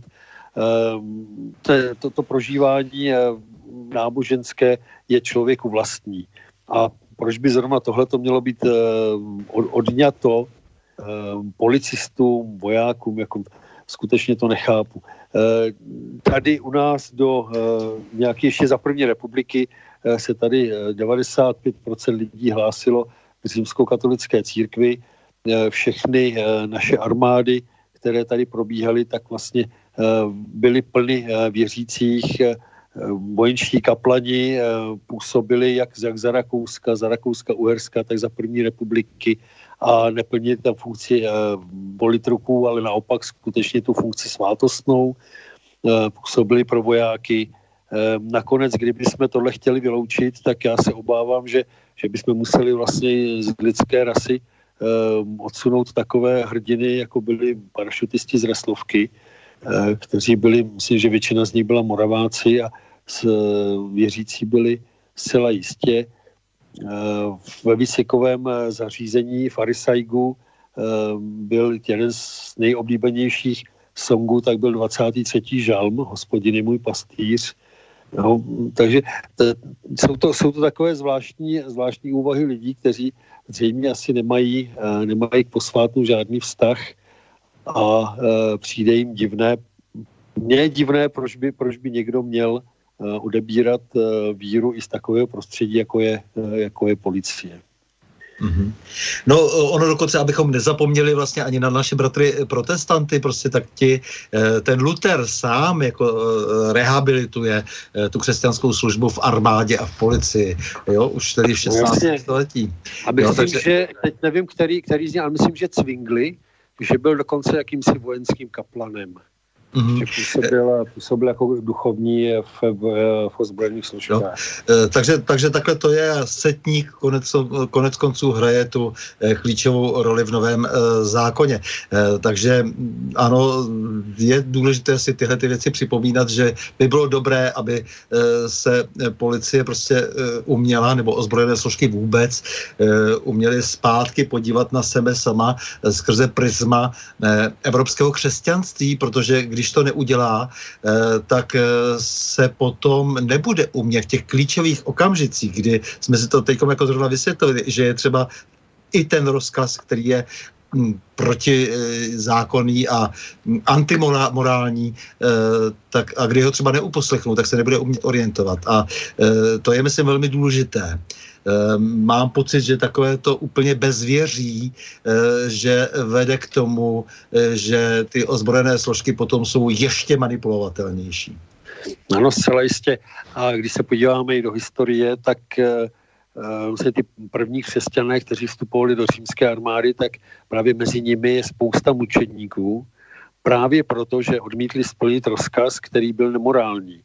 Eh, odmítli splnit rozkaz, eh, když, eh, který dostali, aby decimovali křesťanské vesnice jenom proto, že jsou křesťané, což je samozřejmě proti všem lidským zásadám a se radši nechali zmasakrovat, než aby takovýhle rozkaz splnili. Takže i ty, i ty historické zkušenosti mluví proto, aby člověk neustále poměřoval svoje činy právě s tím, s tím, s tou vyšší pravdou. No, měli bychom umět pro, eh, samozřejmě zhodnotit ty nedávné, eh, tedy dejme tomu 30 let staré události a měli bychom také umět zhodnotit jako ty eh, ještě méně dávné. To znamená ty, takové, ty, takové to teatrální používání třeba vašeho útvaru při takovém tom Eh, dobývání eh, se jaksi nějakého eh, mediálně politického výtěžku. Jo, to, to znamená, že se někam vtrhne a teď opravdu jako ne, ne, nemíním útočit na útvar, jako ani náhodou, ale e, vtrhne se někam e, jako k premiérovi, Eh, že jaksi v kuklách a tak. To jsou věci, které, které jsou nehodné, jak si opravdu eh, nehodné rozumné politiky a na to mi vůbec nemusíš odpovídat. Eh, takže je třeba si ze všech těchto těch věcí vzít nějaké poučení a říct si, co opravdu do budoucna nechceme. Jestli, jestli chceme, no tak můžeme zase skončit tak, že se budou vydávat stále horší a horší rozkazy. Uh, jsem rád, že po mně nechceš odpověď. Ne, Děkuji. nechci, nechci, opravdu. Ale byl bych, byl bych hrozně rád právě i s pohledem do historie, aby uh, opravdu ten útvar byl používán vždycky na to, k čemu je určený, to znamená jako protiteroristická jednotka. To znamená jednotka, která zasahuje proti zločincům, proti těm nejnebezpečnějším zločincům, který útočí na bezbrané lidi, kteří porušují zákony, to si myslím, to je, to je náš hlavní úkol. A aby nebyla zneužívaná. To, mm-hmm. to je moje obrovské přání a, ehm, a doufám, že těch, těch případů, ehm, že, že, že jich není, není tolik a že poslední dobou si myslím, že ani nejsou. No, dobře. E, ano, ano, v poslední době asi ani nejsou, ale mohou být a proto je třeba mohou. Eh, být na takové věci připravený, protože e, to já zase tedy z toho svého prostořekého, dejme tomu politického glosátorství, e, mohu říci, že jak si te, ten, ten náš svět směřuje k tomu zneužívání, k obrovskému zneužívání, k obrovskému utahování šroubů a e, samozřejmě potom e, je to věcí jednoho každého z nás, našeho svědomí, jak se s tím vypořádáme a nerad bych, eh, abychom se s tím vůbec museli vypořádat, ale asi budeme muset, protože je vidět, že ta nerozumnost eh, roste, obrovsky roste. Jo, takže eh, jsme nadáni rozumem a jak si připomněl už svatého Augustina, bylo by dobré, abychom se těchto lidí eh, přidrželi a znovu a znovu zkoumali eh, situaci. Vzdělanost, vzdělanost, vzdělanost, pohledy do historie. Historie nás skutečně učí to, to slovo. Historia magistra víte, jako historie učitelka e, života. To není samoučelné. Bohužel my jsme nepoučitelní, nepoučitelní a nepoučitelní. No.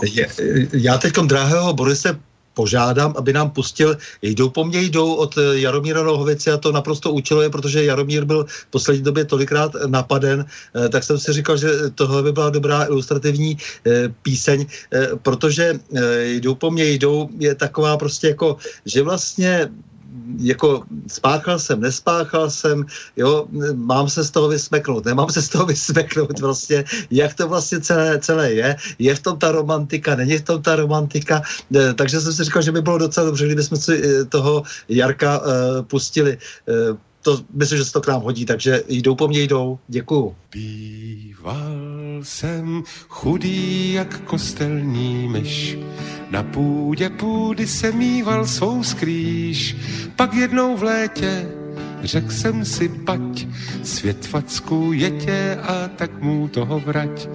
Pak jednou v létě řekl jsem si, pať, svět facku jetě a tak mu toho vrať. Když mi dát nechceš, já vezmu si sám. Zámek, kde lehce a adresu znám. Zlato jak zlato, dolar či frank.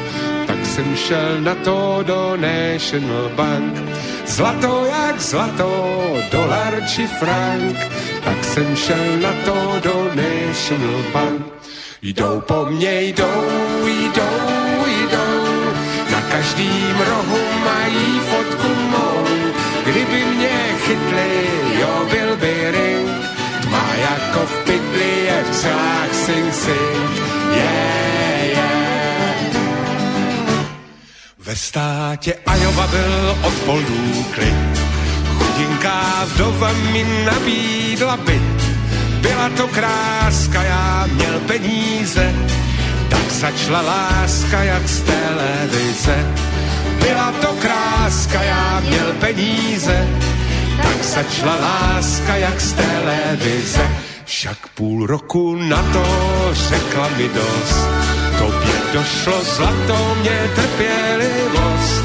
Zbal svých pár švestek a běž si kam chceš. A tak jsem na cestě a chudý jak veš. Zbal svých pár švestek a běž si kam chceš. A tak jsem na cestě a chudý jak veš. Jdou po mně, jdou, jdou, jdou. Na každým rohu mají fotku mou. Kdyby mě chytli, jo, byl by ring. Tma jako v pytli je v celách sing sing. Yeah, yeah. Teď ve státě Jutach žiju s pokojem. Pípu jsem utáh a straním se žen. Kladou mi pasti a do pastí špek. Já na ně mastím jen ať mají vztek. Kladou mi pasti a do pastí špek. Já na ně mastím jen ať mají vztek. Jdou po mně, jdou, jdou, jdou. Na nočních stolcích mají fotku mou.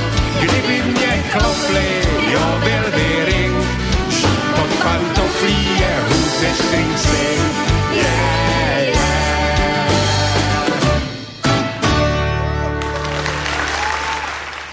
Tak eh, naprou změn se skvělým Jiřím Ignácem Laňkou.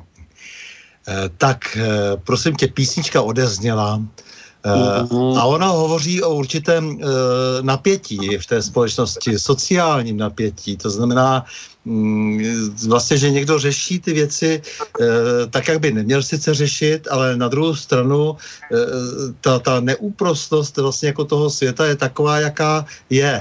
Eh, Samozřejmě v tom se musí vždy ta policie pohybovat. Je to strašně těžká záležitost, jako, jo, o tom se napsalo mnoho knih, eh, mnoho studií. Eh, Nicméně, jak ty tohle to všechno prožíváš? Protože já vím, že samozřejmě sloužíš eh, tam, kde eh, jste jasně prostě vymezeni, určeni k, nějaké, eh, k nějakému eh, pohybu prostě směrem, eh, který je prostě dán, ale nicméně eh, přece jenom máš zkušenost a máš rozhled a máš nadhled, eh, velký Jirko, eh, eh, k tomu, co se všechno děje v policii. Eh, Jak si myslíš, že ta policie jako tyhle ty věci vnímá? To znamená zločin na jedné straně jo, a bezpráví, eh, které zůstává nepotrestáno.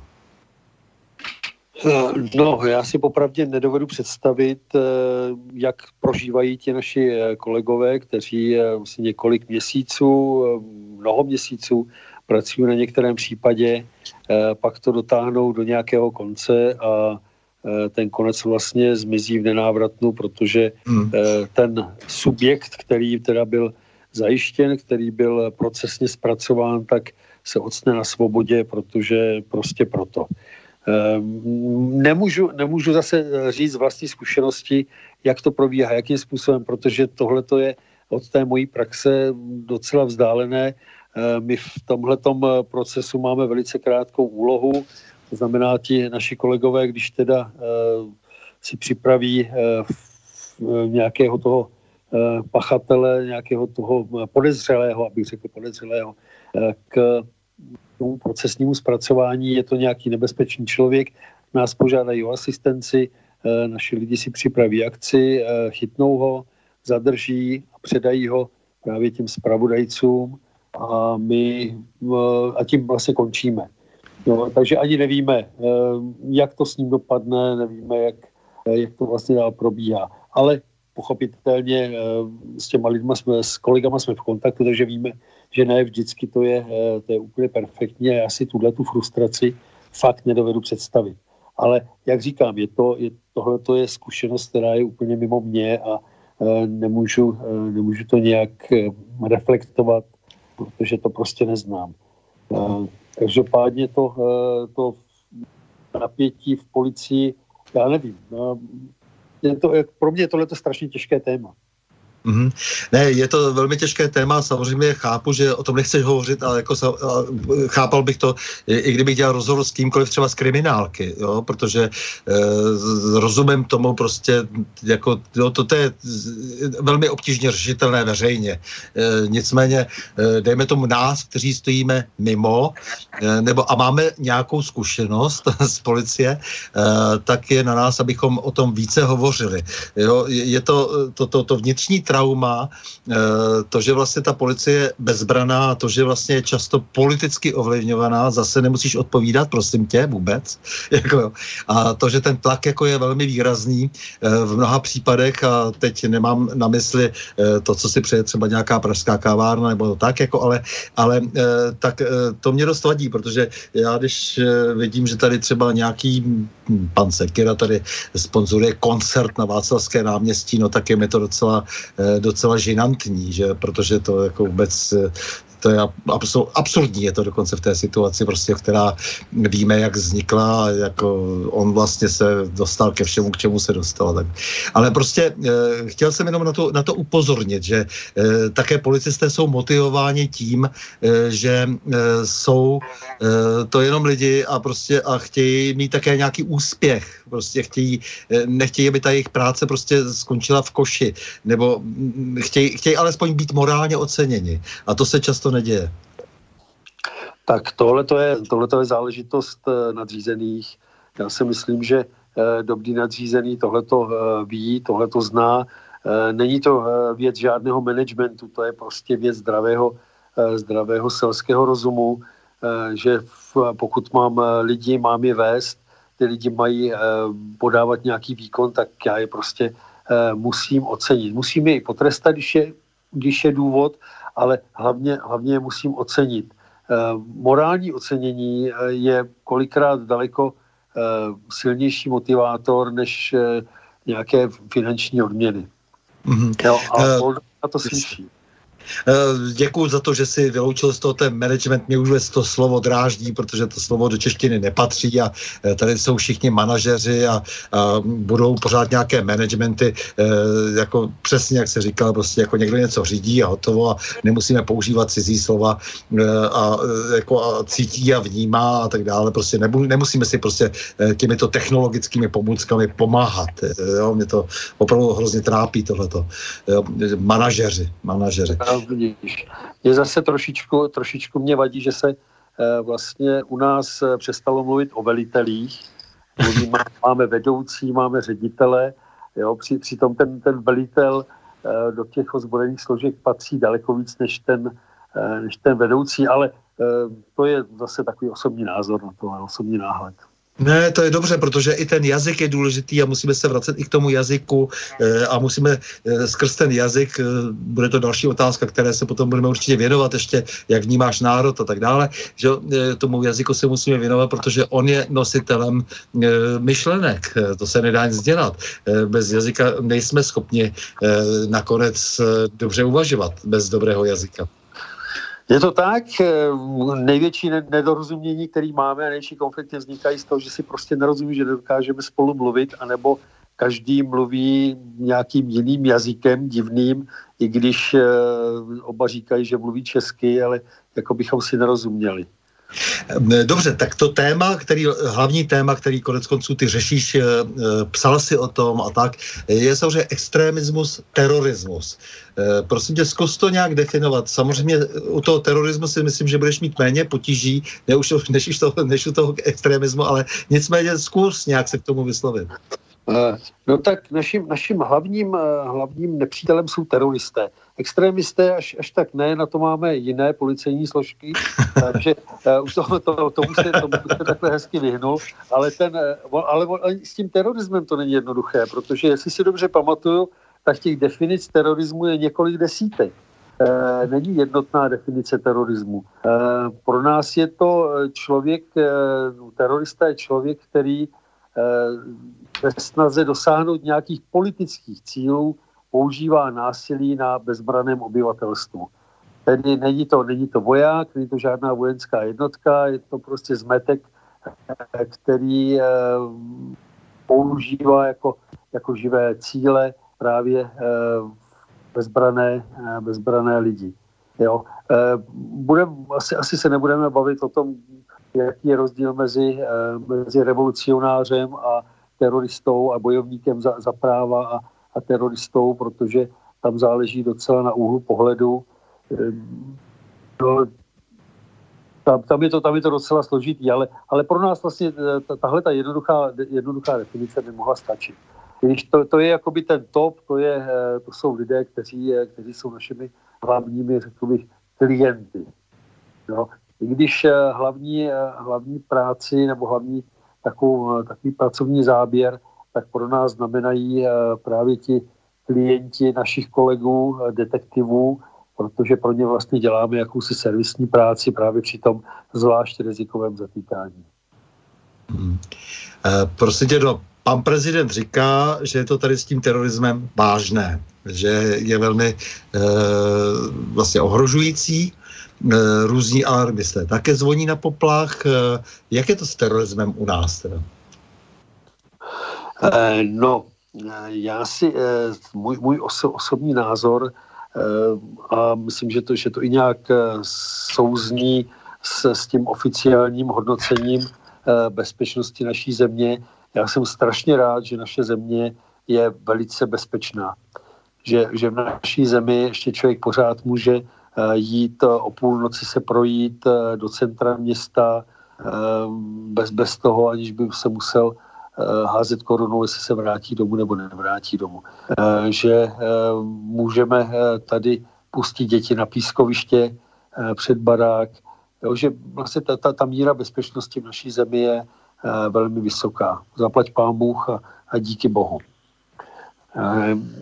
Co se týká terorismu, samozřejmě jsou, jsou informace, které mají naši, naši kolegové zpravodajci, Eh, tam do toho se prostě pouštět ani nemůžu, eh, ale myslím, že zatím jsme v pohodě.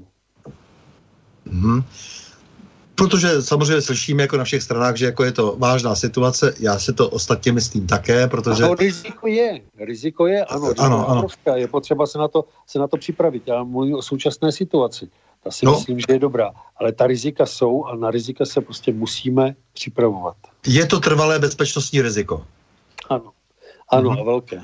Mm-hmm, dobře. E, prosím tě, e, s, dobře, přirozené právo, jus naturale, ještě jednou. E, jako e, jsme schopni ho ještě obhájit, nebo cítíš to trošku jako, jako, jako, jako úkol, e, bavit se o tom, co je vlastně tou kolébkou tohohle práva? E, máš pocit, že to je, že to je důležité téma, e, abychom e, nezabředli do, rozumíš, protože přece jenom, já vím, že říkáš rozkaz je rozkaz, jako nebudeme se tolik zaobývat právem, ale nicméně právo vždycky vyjadřuje stav té společnosti. To přirozené právo samozřejmě to je stará věc, že jo, stará, stará téma, které konec konců svatý Augustin už to tady zmínil, konec konců Tomáš Akvinský a tak dále, to jsou všechno lidi, kteří ho potom uváděli nějakým způsobem v život a potom o těch eh, dalších eh, eh, kohortách nebudu teď jako diskutovat, ale nicméně je to, je to něco, co je, co je důležité. To znamená, tady jsou najednou nějaké novinky, upředností se nějaké skupiny, genderově a tak dále, všeli, jak se upřednostňují. Dává ti to smysl nebo nedává? Ne, nedává mi to smysl. myslím, že to, že to je obrovská destruktivní práce, destruktivní záležitost pro, pro naši kulturu. Eh, přirozené právo je vlastně základem, základem toho pozitivního práva. Musí být základem pozitivního práva. Eh, na, na, tom, na tom přece vyrostla celá, celá naše civilizace, na tom stojí eh, důstojné životy všech lidí. A tyhle ty výstřelky nové, když oni porušují i to pozitivní právo, na což pak mm-hmm. právě to, to přirozené. Právě. Je to protilidské, protismyslné, naprosto, naprosto zoufale destruktivní. Mm-hmm. No a teď, prosím tě, tak ta, ta, naše, eh, ta naše policie České republiky, že jo, eh, co s ní vlastně, jako, eh, hele, kdysi to bylo tak, že že ve Starém Řecku, jako to například bylo tak, teď mi napadá, že policisté jsou otroci, protože svobodný občan nezatýká svobodného občana. Od té doby jsme urazili obrovský kus cesty a není to tak a je to velmi důstojná role. Eh, ale chceme se změnit třeba ve sbor břiců jakýchsi nadnárodních, eh, to znamená eh, jako a, a něčích otroků, protože to, jak říkám, když, když si to takto bylo, v těch starých Aténách se vydal toliko otrok vlastně se zatýkat toho svobodného občana. Eh, jestli jsme se dostali od té doby, eh, nebo jestli jsme se od té doby nedostali zpátky tam, kde už jsme byli, eh, já se trošku bojím tohle toho vývoje. Chci se tě zeptat třeba na Europol, jako jo, chci tě, se tě zeptat prostě na Evropskou prokuraturu, jestli na to máš nějaký svůj názor. Jestli nechceš na to mít názor, tak řekni, že nemáš. Ale já se s těma služkama vůbec Eh, do kontaktu nedostávám. Já doufám, že jsou, eh, že jsou nějakým způsobem prospěšné, ale eh, ne, nemám, nemám žádné zkušenosti. Nevím. nevím. Mm-hmm. Myslím, že ta myšlenka, myšlenka je dobrá, stejně jako myšlenka Spojené Evropy je dobrá a záleží prostě na tom, jakým způsobem se, se to provádí. Já tam jako nejsem si jistý, jestli je úplně nejšťastnější, ale eh, stejně, stejně i s těmi eh, národními policejními organizacemi. Ta myšlenka si myslím, že je dobrá. Ten, ten základ eh, má obrovskou logiku. Ale ne, nevím, jak to, jak to probíhá v praxi. To by asi museli říct kolegové, kteří s tím mají zkušenosti, kteří mají skutečně, skutečně osobní, osobní kontakt s tímhletím prostředím. Já, já ho prostě nemám. To, co se ke mně vždycky dostane, tak je vlastně takového druhu, že velmi dobře spolupracují e, normální národní policie s, s těmi sousedy, e, takže u nás není problém e, se domluvit s Rakušáky, s Němci, s Poláky a tak dále, ale e, je problém, když do toho vstoupí zase nějaká ještě vyšší struktura, e, kde pak unikají informace a, a nefunguje to prostě tak, jak to nefungovalo no, kdysi i v tom starém Interpolu. No tak je to, je to asi, asi prostě je to pořád u těch pořád o těch lidech, ne o tom systému, ale o těch lidech, že ten systém tvoří lidé.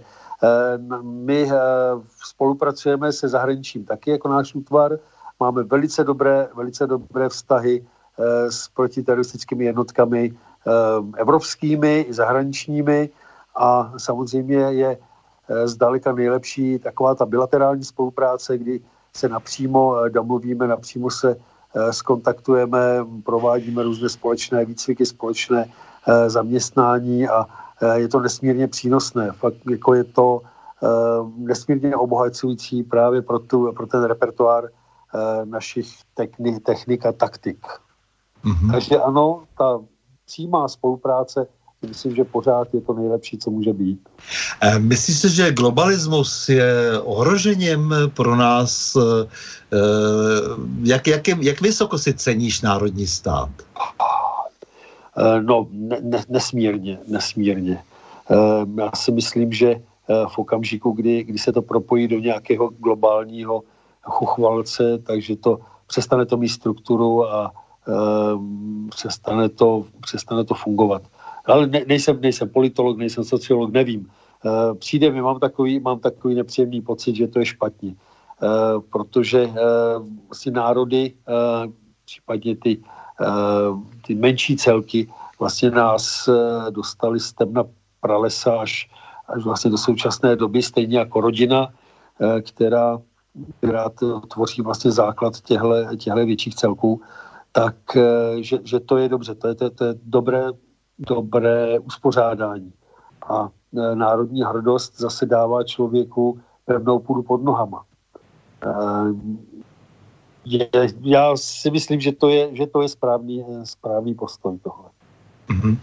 No, mně jde o to, že prostě samozřejmě e, došlo, ne, docházelo dlouho vlastně k jakési integraci, a nebo, nebo byla tady velká snaha prostě všechno propojit se vším a, a e, zglajšaltovat a tak dále. No a mám takový pocit, že ta nespokojenost logická je veliká, protože se ty lidi nemůžou potom domluvit e, dobře. Dokážou se do, do, v těch, spíš těch fragmentech domluvit, jako jo, že e, se zpátky e, dochází k fragmentaci vlastně toho, toho, co se tady snažili různí sociální inženýři vytvořit. No tak je to taková babylonská věž, že jo. Mm-hmm. Když se kdy se dá všechno dohromady, kdy, kdy se spletou jazyky a, a už si opravdu lidi nerozumí. Já chápu, že propojování národních struktur je dobré, ale zase vlastně se to tady převrátilo do něčeho, co je zrůdné. Národy, národy které jsou v Evropě, tak mají stále té tradice, budovali tady eh, vlastně tu, tu svoji kulturu eh, po staletí, často za eh, obrovského vypětí a, a potoku krve a potu. A vlastně v tuhle chvíli dochází k, k, k něčemu, co tyhle tradice úplně ničí, co a stává se z toho takový blob divný, neuchopitelný, a já si myslím, že v tom, v tom lidi ani nedokážou pořádně žít. Jo, je to takový, teď budu samozřejmě spíš asi vést monolog, protože tě nechci tohle tam navádět, protože jako se zdá, že eh, z toho venku eh, jsou tady eh, touhy po ovládnutí toho našeho národního a zničení toho národního a vzít si tedy všechno, že jo, a tak dále. Prostě je, není na čase prostě zpátky, aby tady žili lidi, rodina, teď to řekl, prostě národ tedy, hospoda, jo, e, normální prostě náš svět zpátky, aby jsme si ho vzali, ten svět, aby, aby to nebylo tak, že prostě e, nám tady prostě někdo vnucuje nějaké nové ideologie, které nedávají vůbec žádný smysl, který vlastně tohle všechno rozbíjejí.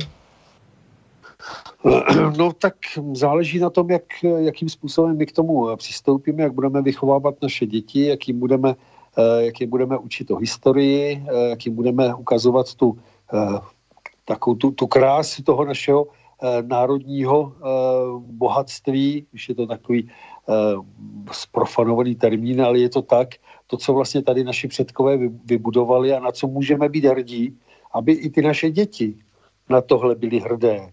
Eh, pak teprve můžeme hovořit o tom, že tady máme nějaký, eh, nějaký národ, eh, který je spojený historií, který je spojený kulturou, a můžeme směle se podívat do očí sousedním národům, které to budou mít úplně stejné. Pochopitelně, když tohle to rozbiju a chci to ovládnout, tak to rozbiju, eh, udělám eh, z toho eh, něco, něco beztvarého, na co lidi nemo, nemohou být hrdí. No a s těma, s takovými lidmi už se potom dá dobře manipulovat. Eh, při vší úctě eh, samozřejmě křesťanské policejní asociaci 60 eh, lidí, to je fajn, ale přece jenom na 10 milionový stát a tak dále pro kostely se udělalo strašně moc. Stavily se ohromné varhany, třeba jsou dneska prázdné ty, a ty varhany zní tedy také na prázdno. Jo? Jsou prázdné nejenom, no. ne, nejenom od věřících, jsou prázdné. Eh, často jsou prázdné od toho dobrého, eh, vřelého a eh, věrného slova. No, ne, nevím, nevím, co tenhle ten, tenhle ten posun vlastně, kde, kde, se, kde se stal, co to zapříčinilo. Fakt je, že poslední, posledních pár let mám pocit, že se lidé vracejí zpátky, že do, do, těch, do těch kostelů přichází lidi, přichází tam mladí, lidi, rodiny s dětma. Takže jakoby, jakoby ta, ta situace se trošičku, trošičku aspoň stabilizuje nebo, nebo lehce, lehce zlepšuje. Ale uh, to je to, co vidím. To, co vidím a to, co, to, co můžu vnímat. Ale to ty vyprázdněné, vyprázdněné kostely, vyprázdněná srdce lidí, no, to je, nevím, nevím, co s tím. Mm-hmm. No a e, dal jsi se e, do boje, dal jsi se, jak říkáš, jako rozhodl jsi se e, vlastně, že, že, že chceš být s ním, že jsi přijal nějaký závazek a ten si závazek ano. si chtěl, chtěl splnit. Nelituješ toho? Ne, ne. Je to teda, je to teda ranec, musím říct, že v, jako, jako velitel není příliš, příliš jednoduchý, je to je docela náročný a, a, a tvrdý a jako ne, neber si moc servítky, ale myslím, že to je dobrá služba. Že to je dobrá služba, má to smysl a, a jsem rád, že, že ji můžu dělat. Nádhera, no a e, teď jsou tady nová náboženství, konkurenční, co s tím, jako tady třeba e, dneska máme nějakou tady kněžku, Grétu, jo, no.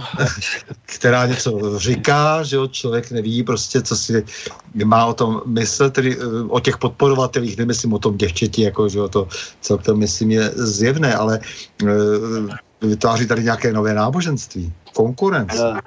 Tak těch, těch náboženství tady, to, tohle, tohle bych úplně pominul, to, ale těch, těch nových náboženství směru, jako je vidět, že lidé hledají, že Mm-hmm. Jako lidé eh, prostě potřebují nějaké, nějaké vstažmo eh, a nejlépe k směrem vzhůru, bohužel často si pletou směr nahoru se směrem dolů, eh, ale v tomhle každý svého štěstí strujcem, každý si prostě může, může tu svoji cestu hledat, konec konců i Ježíš s tím mládencem, který se k němu nechtěl přidat, tak ho tak ho nepřitahl, chytil za límec a neříkal mu, budeš tady se mnou.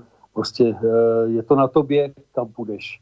Eh, je to na každém, kam půjde a je to škoda, je to škoda, protože eh, myslím, že tohle, ta cesta křesťanská je dobrá že má smysl a má smysl po ní jít.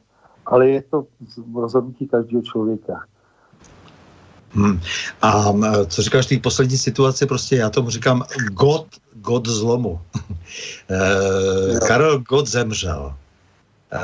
Co se ti při tom všem vlastně teď jako vyjeví, protože všichni jsme nějak prožili tuhle situaci, to je úplně nová situace. Lidé na e, to umrtí Karla Gota reagovali. Je, je to vlastně úplně nová, nová věc a e, došlo, myslím, posunu ve společnosti, který je třeba ještě vyložit. Um, hele, já to, tohle, tohle vnímám tak, že zemřel člověk. Zemřel člověk, a e, je potřeba e, prostě pro něj, pro něj udělat to, co se dá. Je, probíhalo to, probíhalo to médií, e, jak, si, jak jsem tak mohl pozorovat. Nechtěl bych se této diskuze účastnit, protože prostě v tom tváří v tvář tomu, co se stalo, že zemřel člověk, tak je to všechno strašně malicherný. No. E, já vím, jasně, zemřelo spousta lidí a to, to není tak jako e, e, zajímavé, jenom ta smrt, jako je důležité spíš to, co to udělalo s lidmi. E, to znamená, že najednou se nějakým způsobem chtěli jinak stahnout ke své historii, jinak se chtěli stahnout e, k hodnocení té historie, jinak se stali, chtěli stahnout e, k hodnocení vztahů mezi sebou. Teď nejde jenom o toho e, Karla e, Gota, protože tady nejde ani o to, jak jsme kdo hudebně orientován a tak dále, ale něco se stalo. Je to, je to něco, co eh, vlastně svým způsobem by mělo být docela eh, seriózně vyhodnocováno. Je to něco prostě, co znamená, že nějaká jeho, nějakého písně mají třeba 25 milionů z jak, jaksi nějakých sdílení nebo, nebo návštěvností někde na nějakém YouTube a tak dále, což je velmi neobvyklé na desetimilionový národ, to znamená že se toho účastní velká komunita i kolem, pravděpodobně i z jiných zemí, ale je to důležité proto, protože tady došlo ke střetu vlastně nějakého vidění věcí. Jo, trošku reaguju na to, e, co jsme si říkali už na tom počátku. E, jo, co jsme si říkali vlastně o tom, o, to, o té střízlivosti určité, o tom určitém odstupu od toho, kdo má jakou roli v té obrovské manipulaci. Takže jenom mě tak zajímalo ty, jako věřící, jak si uh, tuhle věc vnímal? Uh, no, jak, jak, ti, jak ti říkám, já jsem to vnímal tak, že zemřel člověk. Jako já, já bych se opravdu těch, těch diskuzí okolo toho uh, účastnit nechtěl a ani mě k tomu nic uh, nevedlo a, a netáhlo. A jestli někdo tuhle tu situaci, uh, už se tenhle ten okamžik vnímá jako uh, pobídku k nějakému hlubšímu vnitřnímu uh, prožívání nebo nebo hodnocení toho, jak, jak ten svůj život žije a jak, jak se k němu staví, zaplať vám Bůh za to. Mm-hmm. Chce to, pokud se, pokud se u toho oprostí od všech negativních uh, vlastností lidských, které jsou jako je závist a, a nenávist, a pokud se od tohle oprostí a skutečně to vnímá jako uh, pobídku k tomu nahlédnout do svého nitra a podívat se, podívat se i sám, sám na sebe, sám na svou konečnost, sám na to, jak si stojí se světem. Zaplať pámu za to, je to, je to určitě dobré. Jo, jestli to vnímá jenom jako, že budu teďko uh, hodnotit, jestli uh, někdo má, má velký auto, někdo malý auto, a tak to, to je asi blbě, že jo. To, to, je, to je blbě. Mhm.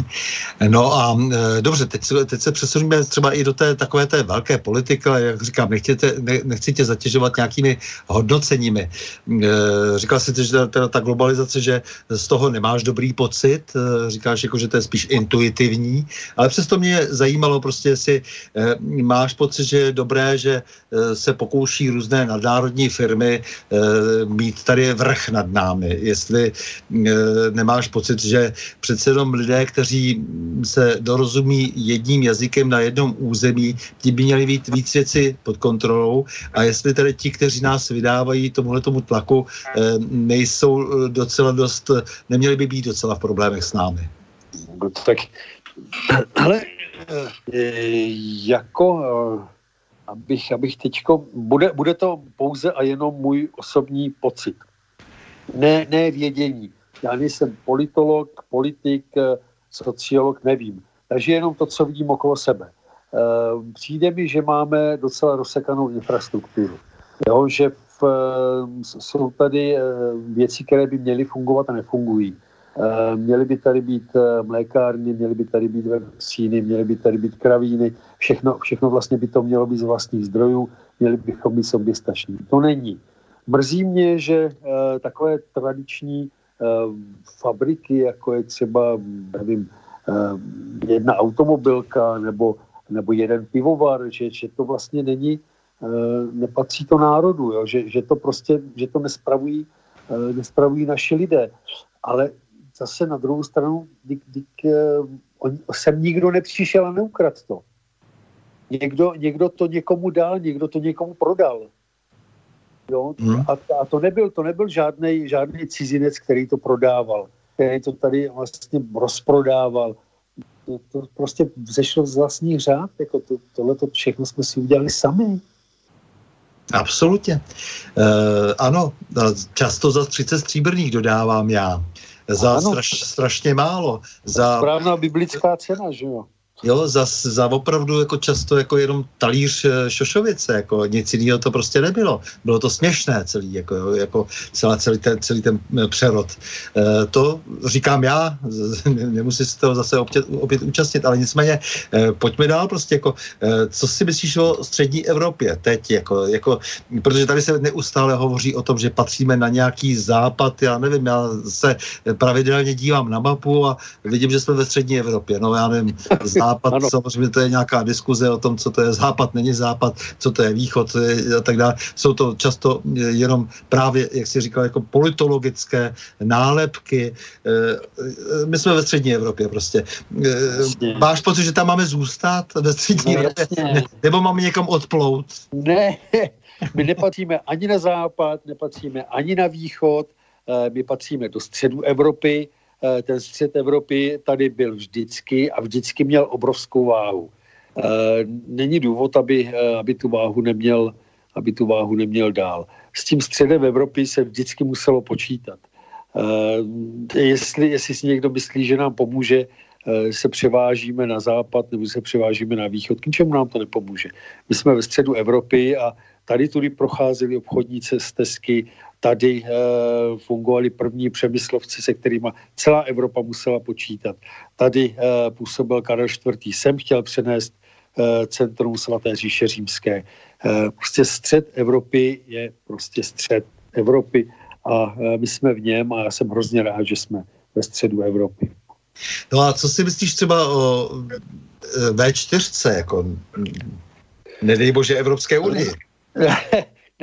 jsem, jsem rád, že, že patříme do V4, zatím, zatím mi to přijde, uh, přijde velice pozitivně a přijde mi to právě jako jak, jakási protiváha právě proti těm, eh, těm zvláštním, zvláštním nápadům, které občas z toho Bruselu přicházejí, ale jak říkám, to jsou, to jsou věci, které jdou fakt jako mimo moje vědění, tohle to, to uh, ale, ale cítíš, že je dobré, že komunikujeme no, no, s, tak, jak to cítí, tak, jak to vnímá, s, bratr, s bratry Slováky a že, že bychom měli možná i s bratry Maďary, s kterými jsme, jak si, dejme tomu jazykově si vzdálení a dlouho jsme spolu nekomunikovali, že bychom se měli pokusit o tu komunikaci znovu i konec konců samozřejmě s tím Rakouskem, ale na druhou stranu prostě s Polskem, s kterým pořádně nemluvíme, Jo, takže že bychom to měli hodně vylepšit, ne, jako ty vztahy. Jsou to uh, ty, ty historické, historické, uh, ta historická paměť vlastně by nás měla zase uh,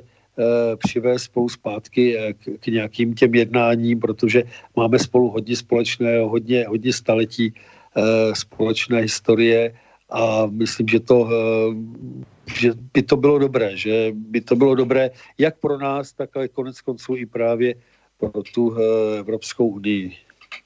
Eh, ty jsi to říkal, rozbitá infrastruktura, ona do značné míry eh, v tom Rakousko-Uhersku eh, existovala a funguje dodnes a bohužel jsme ji až zas o tolik mnoho nevylepšili a funguje i v těchto zemích. A mě velmi mrzí, že tyto země více nekomunikují, protože já, jak tě znám, eh, tak víš, vím, že máš eh, tenhle ten sentiment, že máš vztah k tomu starému, dobrému prostě středoevropskému komunikování. Ano, ano, je to, je to pravda. Jsem, jsem tedy bytostně, musím to přiznat, jsem bytostně monarchista, ale samozřejmě s kladným vztahem k republice. Určitě. Mm, tě tady dokonce uh, Radeckým vyznamenali. Ano, ano, a na to jsem, na to jsem docela, na to, to jsem hrdý, ano. Ne, tak já se na to ptám samozřejmě e, schválně proto, protože e, mohou nastat časy nedobré a je dobré, abychom e, zase na druhou stranu stáli tak trošku na svém a proto si myslím, že ta střední Evropa je, je dnes pro nás nějaká sice malá jistota, ono to není tak velké, ale může to být třeba 60 milionů lidí, jo, je to něco, co kdysi spolu umělo komunikovat, teď je to velmi složité, ta komunikace, různě se všelijak obnovuje, Eh, mají na to vliv velmoci, Evropská unie, je to, je to, není to, není to jako jednoduché, ale nicméně budou asi okamžiky, kdy se budeme muset nějakým způsobem rozhodnout. Ale přesně jak jsi říkal, to je pochopitelně to sentiment, eh, takže eh, a protože mám rád historii, eh, věnuju se jí, takže vím, že to zdaleka nebyla růžové, eh, nebylo růžové, vlastně ta eh, doba eh, dávno i nedávno minulá, Eh, ale ten princip, eh, ten princip si myslím, že je dobrý a eh, že bychom právě se k němu, k němu měli vrátit. Obrovské celky, jako je spojená Evropa, mi trochu evokují myšlenku na poslední roky římské říše, která byla rozteklá od britských ostrovů až na vlastně dálný východ, tak eh, je, je jasné, že to prostě... No, na, na, na, ten, na ten blízký, blízký, tam to stačí. Na blízký. Takže jo, ano, máš pravdu na ten blízký, omlouvám se, ten blízký východ. Takže tam, eh, tam vlastně eh, není ta stabilita mm-hmm. žádná. Je to, nemůže, nemůže to nějak extra dlouho fungovat. Jo, myslím si, že ty, ty menší celky, které byly, byly stabilní a vyvažovaly jeden druhý. No právě mě jde o to, že je tady spousta lidí, kteří něco vykřikují a e, samozřejmě si zatím nedokáží pořádně stát, protože často tam není ani ta e, jejich osobní stabilita, ani prostě ta, e, ani ta stálost, jak si, která by vyplývala z vědění, jak ty říkáš. Jako, jo. Takže o to mi jde, že tady, tady bychom měli e, se trochu posunout a říct si, kde jsme opravdu doma. Že bychom neměli tyhle ty věci podceňovat. Jo. To znamená, že od někud jsme, e, já to to pořád opakuju dokola, už jako se, se, se si připadám nudný.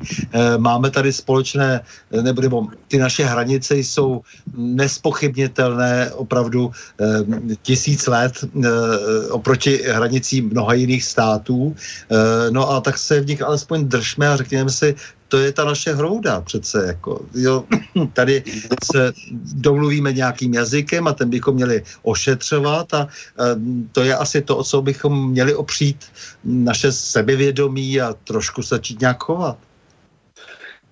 No tak jako, stejně jako Marie Terezie kdysi eh, dala jako eh, hlavní úkol eh, rozšířit a prohloubit vzdělanost svého, svých podaných, tak myslím, že tady u toho by se asi mohlo začít, protože v současné době povědomí naše o historii tak taky žalostné. A přitom o té historie si myslím, že právě tyhle naše úvahy, ta historie začínají.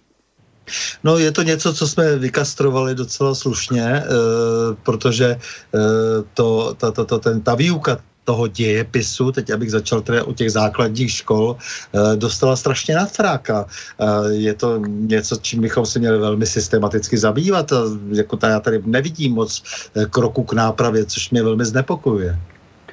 No, mě to taky překvapilo, protože jsem si říkal, že po té asi ideové masáži, která tady teda probíhala těch 40 let, takže teď se konečně budeme moct věnovat skutečně, skutečné dějepisné vědě, že uh, nemusíme si nic ohýbat, nemusíme nic přikrašlovat a se ty, ty děcka se budou učit ty dějiny tak, jak byly. No jo, ale když se pak člověk podívá se zase zpátky do historie před ten rok 48 a za okupace, za první republiky, a, tak ono vždycky, vždycky ta historie byla nějak, nějak znásilňovaná. Je to, je to neuvěřitelný chudák, ta historie. No, vždycky se, se, se snažili nějak, nějak ohýbat, nějak e, přikrášlovat. Asi, asi to je, to je její, její osud smutný. Ale v současné době není, nepřijde, že není vůbec žádná. No, to je hrozný. No, tady jde o to, že eh, ty seš vlastně jako teda ta eh, opravdu eh, jako ta, ta, ta, ta zbraň té republiky, že jo, jako ty to, tvoji lidé, tak to opravdu je a mm, bylo by asi důležité, aby i oni věděli, proč tady jsou, co je jejich hlavním úkolem a bez ohledu na to, že musí samozřejmě poslouchat své rozkazy, ale měli by přece jenom jako vědět asi, že to všechno má nějaký hlubší smysl, že to má všechno nějaké kořeny, že z těch kořenů jsme vyrostli, že to musíme respektovat. Jo, je to tak, tak já si tak nějak jsem přesvědčený o tom, že uh, zase bych ty uh, naše lidi v tomhle tom nepodcenil. Já si myslím, že oni vědí naprosto přesně, co dělají a proč to dělají, byť to třeba neakcentují, byť to třeba nedokážou popsat nějakými vzletnými či vědeckými výrazy, ale eh, že, jako, že vědí, eh, kdo jsou, co jsou, proč ta jejich práce a eh, jakým způsobem jí dělat. Já jsem na ty, na ty naše bojovníky, který znám, tak, tak jsem opravdu v tomhle na ně můžu spolehnout a jsem na ně hrdý. Opravdu, když vidím, jak tu práci svoji dělají. No na to, jak je, jak je třeba ta, ta vzdělanostní část naše, jak je chudá, tak, tak si myslím, že Eh, se jsou na tom nebývalé dobře. Tak to je, já to strašně rád slyším, protože uh, ta, i, ta, i ta, dejme tomu, připravenost, připravenost ideová je důležitá. Uh, ale uh, zmíníme ještě jako jednu třeba věc, protože uh, to je takový historický problém, že jo, třeba s tím Tureckem. Jestliže pan Erdogan říká, prezident Turecka, že uh, vlastně má nároky až k Vídni, já nevím ještě, kam bych chtěl být nároky, ale zatím jenom k Vídni, prostě, eh, protože to opírá prostě o nějaké historické skapády, mm, no tak asi bychom měli dávat na to pozor, ne? Měli bychom asi vědět, že eh, s, s některými věcmi bychom si neměli zahrávat. No tak to určitě ne. Eh, tak, tak jako chápu, chápu ten, tento jeho požadavek, protože rok 1683 Eh, si myslím, že je pro většinu lidí asi známý, co, co tehdy bylo a, a že, že, že to skutečně sahalo až k Vídni. Eh, málo kdo už potom ví, že v, eh, ty, ty výboje tureckých vojáků dosáhly až na Moravu a že tam způsobili obrovské škody a bylo tam spousta mrtvých a hodně lidí odvlečených do, do otroctví, takže ty zkušenosti právě s tímhle, s tímhle nebezpečím máme Eh, opravdu po generace a generace. Eh, tu, tu současnou politiku nechápu, ne, eh, jako je, tu, tu tureckou ano, to celkem se dá pochopit, ale nechápu, nechápu tu politiku, která se mu tohle umožní. Nechápu. Ale ty lidi v ozbrojených sborech by to minimálně vědět asi měli, takže na to já jsem trošku cílil, že by bylo dobré, aby věděli i, i, i to, co se jim nějak oficiálně neříká, To znamená normálně naprosto jednoduše se poučit z dějin. No a zase, zase jsme u těch dějin. Prostě uh, historie nás má učit a my se, my se jí neustále vyhýbáme. Ano, tohle to by skutečně, tu, ty, to, co Evropa zažila, to, co Evropa, naše národy, naše, naši předkové vlastně to, co zažili, tak my bychom si měli neustále připomínat. Měli. No nic, čas se nám nachvíl, nachvíl takže Milý Jirko, já ti moc děkuji za rozhovor. Jo. Ber se dál, prosím tě, za bezpečnost osob, majetku i duší. Za Boha společného i vlast. Děkuji. Děkuji a budu se snažit ze všech sil, abych splnil všechny svoje úkoly, které jsem dostal jako svých nadřízených pozemských, tak i těch nadzemských. Mm-hmm. Díky moc. Takže se zase uslyšíme se určitě, myslím, že si to ještě někdy zopakujeme uh, a tak dále a tak dále. Děkuju. A děkuju za, za pomoc a za přátelství. Mm, díky. S vámi, milí posluchači, se také loučím a to s přáním. Mějme se rádi, buďme svobodní, zpříjmení, nevěšme hlavu. Stůjme při svých bližních i národech. Nepřátel se nedekejme a na množství nehleďme. Pořadu na pravou změnce uslyšíme opět za týden, v pondělí 11. listopadu v obvyklých 20 hodin a 30 minut. Naslyšenou a do počutě.